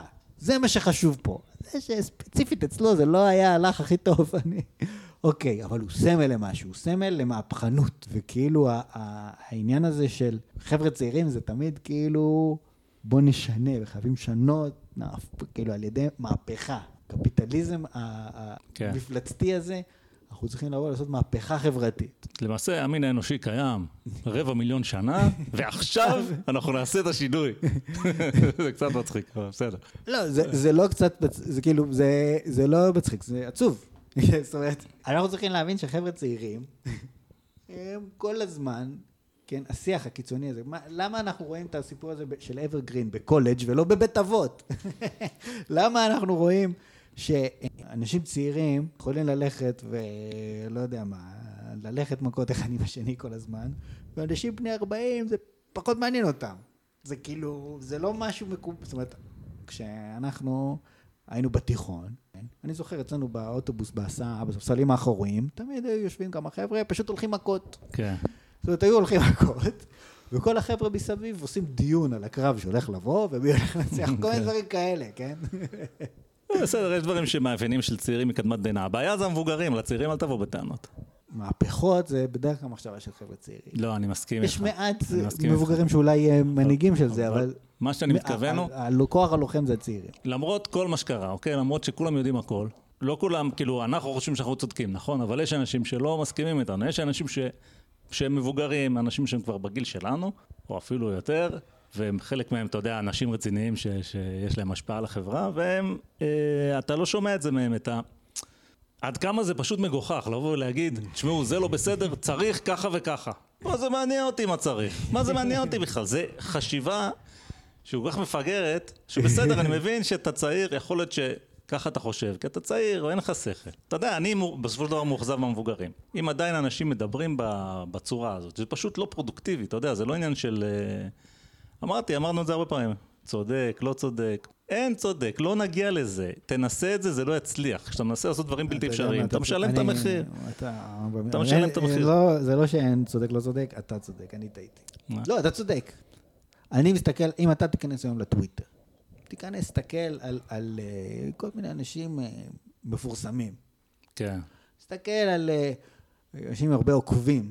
אתה לא תראה שמדברים בטוויטר על איזה שהם, uh, מה צריך לעשות כדי לפתור את הבעיות שישראל מתמודדת איתן, שהחברה מתמודדת איתן. הם יגידו משהו כמו, הפמיניסטיות אמרו במקרה א', שזה אוי ואבוי מה שקרה, ובמקרה ב' הם שתקו. כן. איזה, איזה צביעות. ואז יהיה יומיים דיון בטוויטר על מי צדק ומי לא צדק ומה פה שם. אחרי יומיים זה יתחלף לאיזשהו דיון אחר, ויבואו ויגידו, הימנים עשו ככה וככה וככה וככה. כן. זה מה שנקרא איפה היית. איפה היית כש... כשהוא, ההוא הצית את עצמו מול בניין העירייה, אז לא אמרת כלום, נכון? עכשיו אתה אומר... זאת אומרת, כל מיני דיונים וסיפורים, וכשאתה שואל את עצמך, אתה אומר לעצמך, אותו בן אדם שמגן בלהט על איזושהי עמדה, ואתה אומר לעצמך, אוקיי, אתה צודק, הצדק איתך, אבל תגיד לי מה לעשות. כן. מה מחר, אני קם מחר בבוקר, מה לעשות? כן, על זה פחות מדברים. התשובה שלנו, כן, של המערכת, המערכת הימנית של אדם אקראי, אומרת, אתה מחר קם בבוקר והולך ועושה מה שעשית אתמול. סליחה, אתה הולך ואתה עושה, אתה עובד בעבודה שלך ואתה עושה את העבודה הכי טובה שאתה יכול, ושיהיה לך בהצלחה, ואתה צריך לחשוב. האם מה שעשיתי אתמול, האם עשיתי משהו לא בסדר? האם אני צריך להתייחס לבן אדם הזה יותר יפה, יותר יפה פחות יפה? כאילו, כאילו, איך אני משפר את, את עצמי? מה, מה, איך אני מתייחס יותר יפה לאנשים מסביבי? איך אני עושה את העבודה שלי הכי טוב שאני יכול? משהו כזה. ולא לבוא ולדבר ולנסות לפתור את אה, כל בעיות העולם, כל מיני ריבים מטופשים בטוויטר שלא מקדמים אף אחד לשום מקום, ולחפש את הצדק. אפרופו אגב פריבילגיות, אין שום דבר יותר פריבילגי מלריב בטוויטר על זה שיש ילדים רעבים באפריקה. זה כאילו שיא הניתוק, כן? וחוסר הבנה של, של מה קורה בעולם. זה גם עניין של, אתה יודע, גם מאוד אופייני לצעירים לחשוב בגדול. אני לא אקנה מהם את המוצרים, כי הם חלק מקונגלומרט ענק שמוכר נשק באיזה מדינה אפריקאית ומורגים אחד את השני וזה, ואני לא תומך בהם. שאתה כאילו, אתה יודע מה? אולי כל העובדות האלה נכונות, הכל סבבה. כן לקנות, לא לקנות את המוצר. פשוט לא עושה כלום, אתה כאילו מספר לעצמך איזה בן אדם טוב אתה. וזה, אתה, אתה יודע, זה פשוט לאונן עם, אה, עם מוצרים במקום... שאני קראתי, יש ספר מעניין, היה פרויקט, היה מבצע של המוסד, להעלות את, את האתיופים לישראל, דרך סודאן, שמה הם עשו? הם אה, פתחו אה, בית נופש, כן? במלון נופש כזה בסודאן על החוף, שעשו שם צלילות, כל מיני כזה, בסופו של דבר גם הגיעו לשם תיירים, מין, מין אה, סיפור מאוד uh, מופרע. Uh, אפשר לקרוא על זה כל מיני ספרים, יש סרט בנטפליקס, לא משנה. אז uh, סוכני מוסד האלה ש, שגרו בסודאן, וכמה לילות בשנה היו uh, מביאים את האתיופים ממחנות הפליפ... כאילו, מה זה מביאים? הם תמיד אומרים על זה שכאילו הם, זה לא שהם הלבנים שבאו להציל את השחורים או שלא ידעו כלום, הם אומרים האתיופים היו שם שותפים מלאים למבצע והפגינו אה, עוצמות והכל. ו- ו- אז הם ביחד, כן, האתיופים ו- וסוכני המוסד אה, פעלו ביחד כדי אה, לעשות את העלייה הזאת של יהודי אתיופיה לארץ ישראל, והם חיו שם בסודאן. והם, יש כמה סיפורים בספר שכתב גד שמרון, ספר מעניין, והם מדברים על זה שהם ראו את הסיוע האירופאי. כן. הם ראו את הסיור האירופאי בסודאן, בתור uh, תושבים, כאילו, בתור אנשים שגרים שם. והם אמרו, חבר'ה, כאילו, אתם, כאילו, מה זה לא בכיוון? זאת אומרת, איך שהסיוע מגיע, הוא נעלם לגנרל הזה, ונעלם לגנרל הזה, ומתחילים לסחור בו בשוק שחור, ונהיה סמטוחה שלמה. והאנשים כן? כפרים שלמים נעלמים מזה שכאילו הם היו מייצרים, ועכשיו הכל מגיע בחינם מאירופה, אז זהו, הכפר אה, התרסק. כן. וכל מיני דברים כאלה. מראה לך שהניסיון הפריבילגי, הניסיון הזה כאילו לשנות סדרי עולם, וכאילו להציל אותם מעצמם, הוא הרבה מאוד פעמים לא עובד, והשאלה מה כן לעשות, כמו למשל בן אדם כמו ביל גייט שעוסק בזה המון, באיך לפתור... Uh, באמת תכלס בעיות, במקומות ש, ש, שדברים לא עובדים שם. כן. אחד האנשים הכי עשירים בעולם, שהוציא מיליארדי דולרים כבר על סיוע וכל מיני דברים כאלה, הוא בעצמו לא יודע, הוא לא יודע מה, מה אין לו תשובה מוחלטת מה צריך לעשות, ואיך משפרים אז מצב. אני, או, אז יש לי הצעה בשבילך. אני קטונתי, אני לא כמו ביל גייטס, אם ביל גייטס לא יודע, אז אני בטח לא יודע. זה לא ימנע ממני להגיד את דעתי. אז דעתי, הנה בוא נסתכל, מה בעצם אתה אומר? אתה אומר, אירופה העשירה והמדושנת, או מסתכלת על אפריקה ואומרת, אוי ואבוי, תראה מה קורה. וחוץ מזה, אנחנו גם לא מרגישים כל כך טוב עם עצמנו אחרי כל מה שעשינו שם, יש לנו אחריות, בואו נעזור להם, שולחים להם אוכל. אבל המ- אותה מדינה אפריקנית, איפה שזה לא יהיה, וזה כמעט כל מדינה אפריקנית שתבחר זה יהיה נכון עליה, היא מושחתת לגמרי, וכשזה מגיע לשם, אז הגנרל הזה גונב לו, והוא גונב לו בדיוק מה שאמרת. וזה מה שמתחבר, מה שאמרתי קודם. יש סיוע שאי אפשר לתת אותו. אי אפשר, אתה רוצה לעזור, אתה לא יכול, כי לתת את ה... את ה... שוב, את המטריאלי, לתת את האוכל, את הכסף, לא יעזור, כי מי שבצד השני יבזבז את זה וישחית את זה. ו- וזה ולכן זה לא עובר. מה שאתה באמת רוצה לתת לו, כן? זה לתת לו את מה שיש באירופה. זאת אומרת, הנה השאלה שאף אחד כמעט לא שואל. למה זה ככה? למה באירופה יש שגשוג לא, ובאפריקה על הפנים? לא מספיק אנשים. יש על זה גם ספרים. נכון, אבל לא מספיק אנשים שואלים את זה.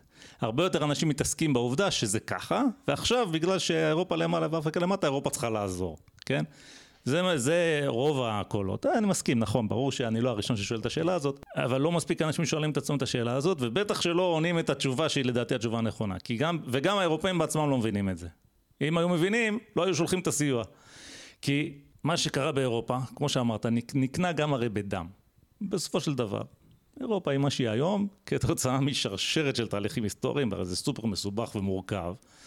ובסוף נוצרה שם איזושהי תרבות שבה יש מספיק מהטוב שמנצח את הרע, שורה תחתונה. מה זאת אומרת? שהמדינות באירופה הם כאלה שרמת השחיתות היא לא כל כך גבוהה, ורוב האנשים שם מצליחים לשתף פעולה אחד עם השני. דרך המנגנון המאוד חכם שנקרא קפיטליזם, אז בכלל זה עובד מצוין, והנה נוצר כל העושר. עכשיו יש אנשים שיגידו, וזו טענה נפוצה, אל תספר לי שהאירופאים טובים והאפריקנים רעים. זה גזענות. ולא רק זה, כולם יודעים שהלבנים שדדו את כל העולם ובגלל זה הם עשירים. אבל זה לדעתי לא נכון וטעות נפוצה. נכון ששדדו את העולם, זה נכון.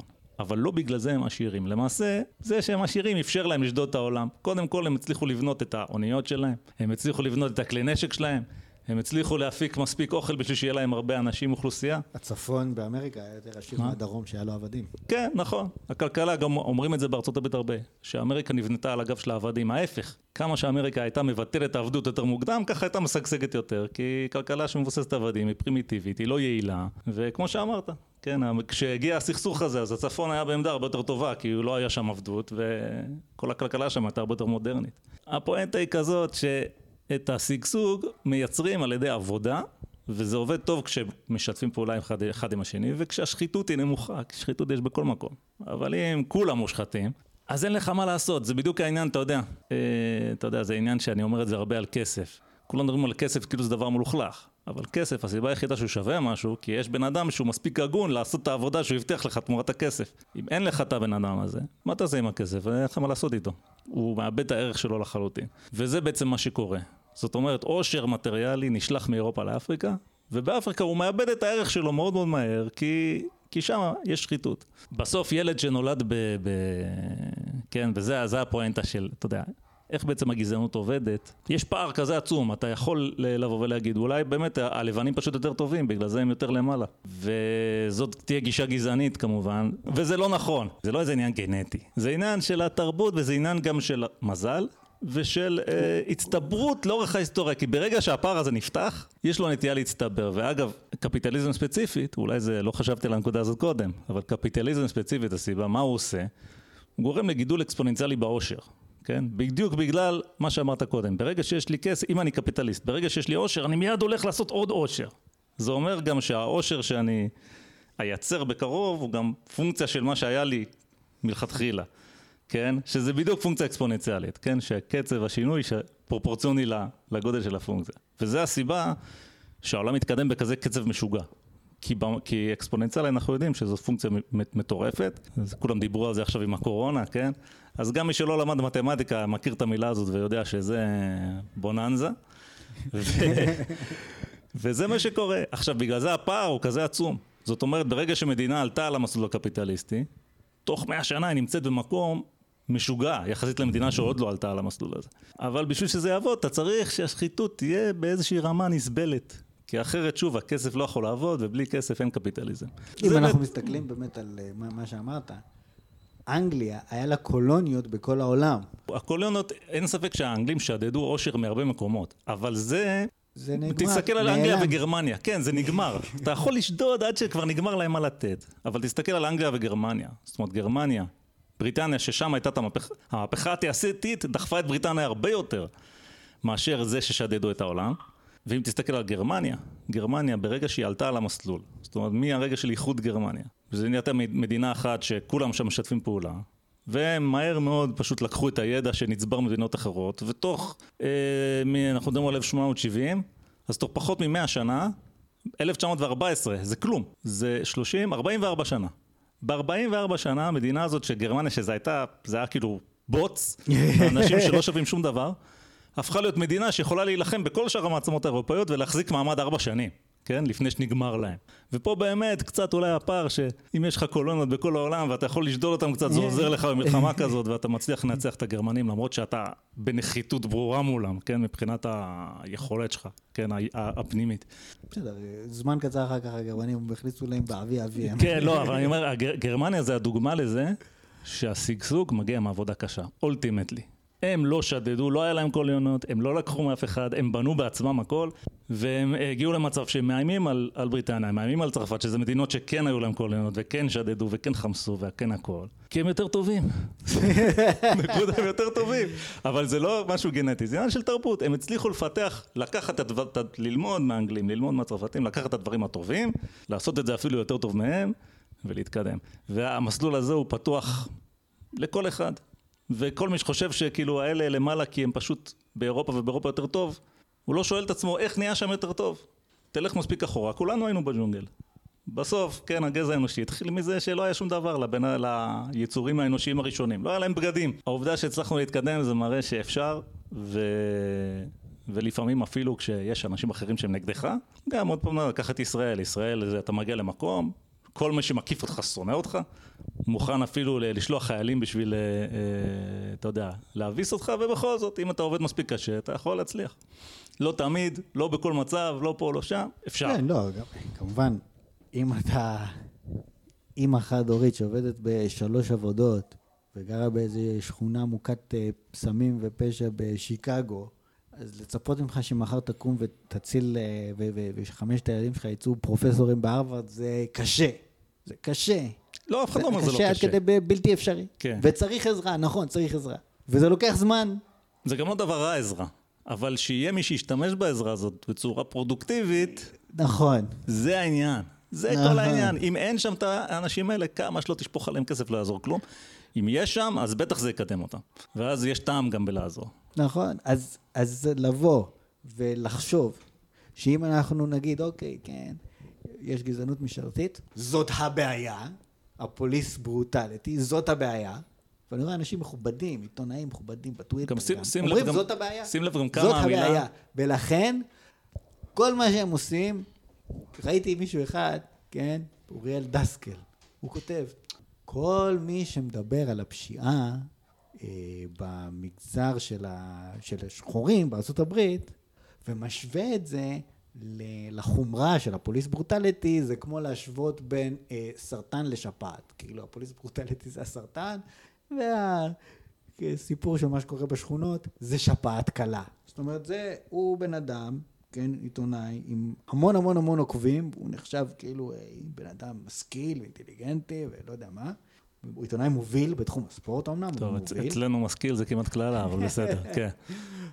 והוא אומר אה, שטויות איומות כאלה. כאילו, ממש שטויות איומות. זה כן. פשוט לא נכון מספרית, פשוט לא נכון מבחינת, אה, אפילו, כאילו, עזוב את האחוזים, פשוט במספרים, המספרים הם זערוריים. אם אתה משווה בין מה קורה רצח שחורים בין שחורים לבין מה שהמשטרה עושה. כן. זה, זה בכלל אין על מה לדבר, וכשאתה מסתכל על מה הבעיה, כן, עזוב, רצח זה לא הכל בחיים. יש לך 7,000 רציחות בשנה, ויש לך מיליונים של שחורים, אז מה, כולם מתעסקים כל היום ברציחות?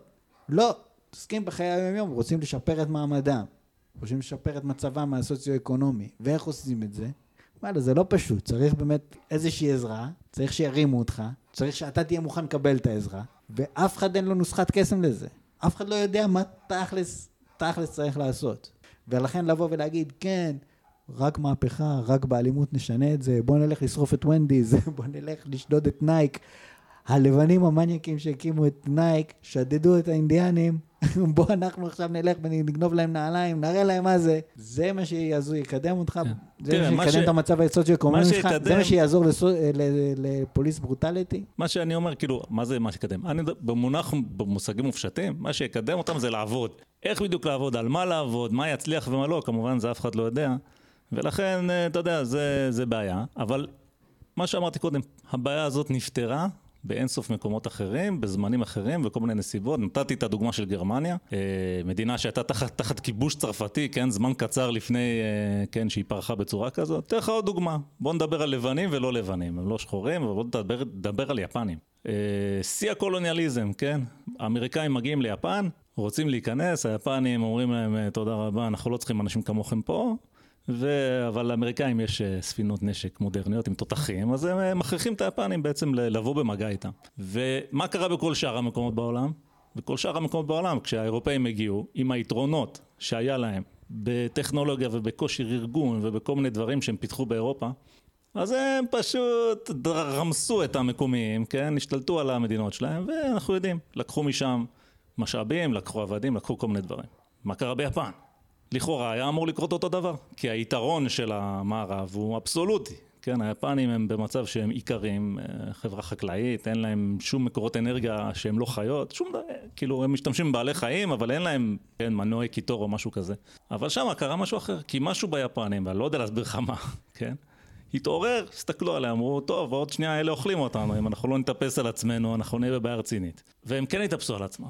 ושוב, הסיפור קצת דומה לגרמניה, וזה גם קצת אולי נגמר, כמו מה שנגמר עם גרמניה בסוף.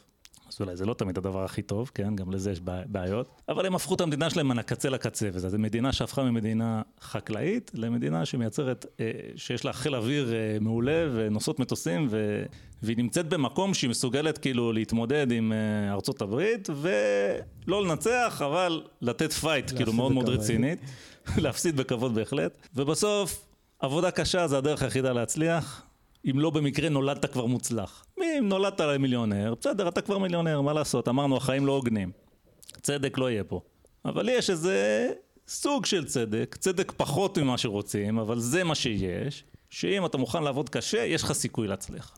לא בטוח שתצליח, יכול להיות שמישהו יבוא, ירצח אותך בדרך, הכל יכול אבל לקרות לך, תחטוף איזה מחלה, תמות, החיים לא הוגנים. אבל אם לא תעבוד קשה, הכישלון מובטח. זה כאילו ה... בעצם המשוואה ש... שקיימת במציאות. הנקודה שאנחנו תמיד חוזרים אליה, זה ניתוק מהמציאות. ואיפה שמתעסקים במציאות, אוכלים אותה. עכשיו, מה, מה דיברנו קודם על ברית המועצות? זה המקום הכי מנותק מהמציאות שיש. נכון? בברית המועצות, מה עושים? אומרים, אנחנו אה, נעבוד כולנו קשה למען כולנו, ותשמעו, מי ש... אה, אה, אה, אה, אנחנו נשיג אפילו ח- אה, 10% יותר ממה שאמרנו שנעשה, כן? וכולם פה יעבדו קשה וייתנו. אה, ואנשים בקולחוז, כן? חפרו את החמש קילו, אה, אחוז יותר קילומטרים של תעלות ממה שהתחייבו עליו, ל, אתה יודע, לאדונים שלהם בתוכנית עבודה. נו, so what? הרי מבחינת היגיון כלכלי זה לא הגיוני בכלל. אתה פשוט תעשה חמש אחוז יותר מכל מה שאתה עושה? למה? אתה משקיע את המאמץ במקומות הלא נכונים. אני לא צריך את החמש אחוז תעלות האלה, מה שאני צריך זה לחם, להאכיל את האנשים. כולם משקרים לכולם כי אנחנו פה, אתה יודע, זה המהפכה הקומוניסטית ואנחנו נראה לשאר העול הקפיטליסטים שאנחנו יותר טובים מהם ולכן אין ספק שכל מה שעשינו היה מצוין והגענו להישגים גדולים והכל טוב ויפה ויהיה עוד יותר טוב ועוד יותר יפה ומי שמעז להגיד את האמת נעלם לאיזה כלא חשוך אז, אז ככה נוצרת לך תרבות של שקר טוטאלי, ניתוק מהמציאות. הבאסה היא שלוקח זמן עד שהניתוק מהמציאות הזה גובה את המחיר שלו, כן? אז בסוף, בסוף, בסוף, 70 שנה עוברות והמדינה כבר לא יכולה יותר, והיא פשוט מתפרק, מתפרקת, ואין יותר ברית המועצות. או במקרה של סין, לא התפרקה, הגיעה לאיזשהו מצב, היה ממש חרא, אבל הסינים היו קצת יותר חכמים מהרוסים, והם פשוט התאפסו על עצמם. אמרו, טוב, זה לא טוב מה שקורה פה, אנחנו נשנה דברים, נעשה משהו אחר, ועכשיו סין משגשגת, כן? והיא עדיין מדינה דיקטטורית והכל, אבל אנחנו יודעים את העובדות. ומה שקורה בארצות הברית היום, זה סוג של ניתוק במציאות. מה זאת אומרת? להגיד את האמת, אסור לך. יש משהו שהוא הדבר שמותר לך להגיד. להגיד משהו שהוא לא הדבר שמותר לך להגיד, אתה נחשד כגזען ומפוטר מעבודתך לאלתר. כן? זאת אומרת, זה מה שקורה. עכשיו, תוצאות, בהתאם, אז נשרפים, נשרפות חנויות, כאילו, לא נוצר שום דבר חיובי, יש רק הרס. ולמעשה מה שאני מנסה להגיד כאן, אני אפילו לא אומר צודק לא צודק, זה נשמע כאילו אני מטיף מוסר, אבל בואו נרד מהעניין של המוסר. סתם. זה לא, זה לא מחובר למציאות, ולכן זה ייכשל, לא כי זה לא, אולי זה כן צודק. אבל זה לא יעבוד בחיים הדבר הזה. וככל שהם ימשיכו עם זה מצבם יהיה רע יותר ויותר, והם יתבאסו יותר ויותר, וזה, אתה יודע. עד שמתישהו זה כבר יהיה כל כך גרוע, שאתה יודע, המציאות תכריח אותם. זה, זה מה שאני חושב על העניין הזה. טוב, סיכמת יפה. אה, זה ברור, תשמע, בוא, בוא נסתכל כאילו על ה...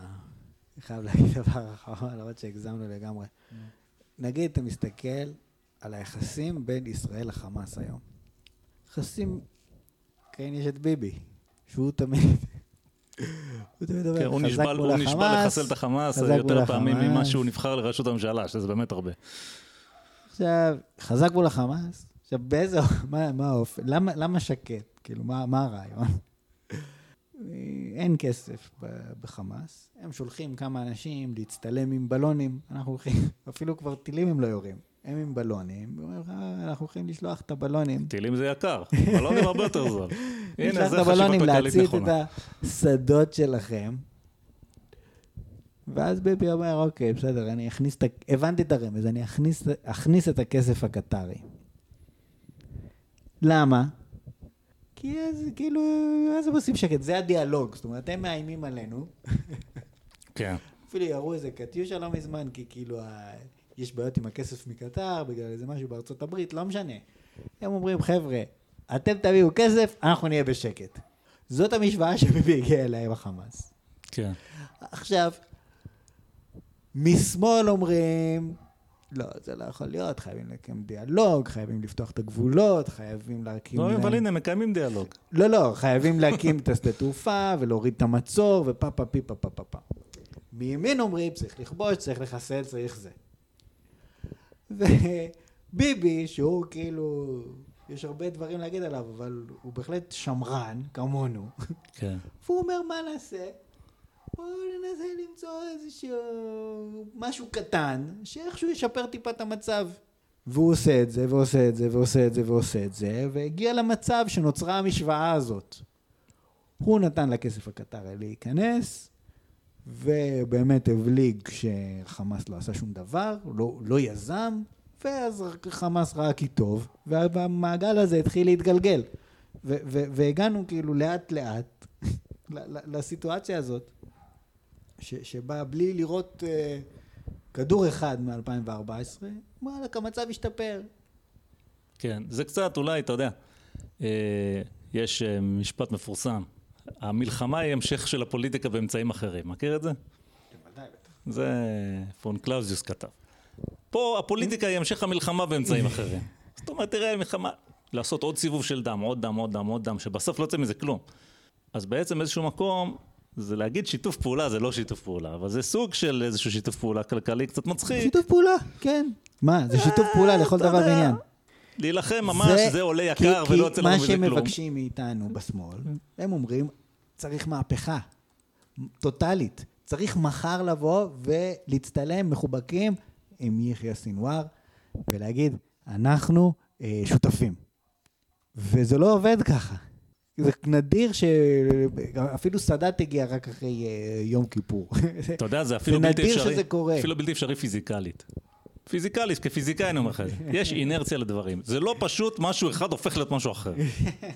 יש, יש זמן, יש מהירות, יש תאוצה, דברים משתנים, אבל לוקח להם זמן להשתנות. לא, כן, אבל צריך וככה שיהיה, זה. שיהיה, שיהיה את ההבנה שבאים ועושים פעולות בשביל לקדם את הדברים האלה לכיוון הנכון.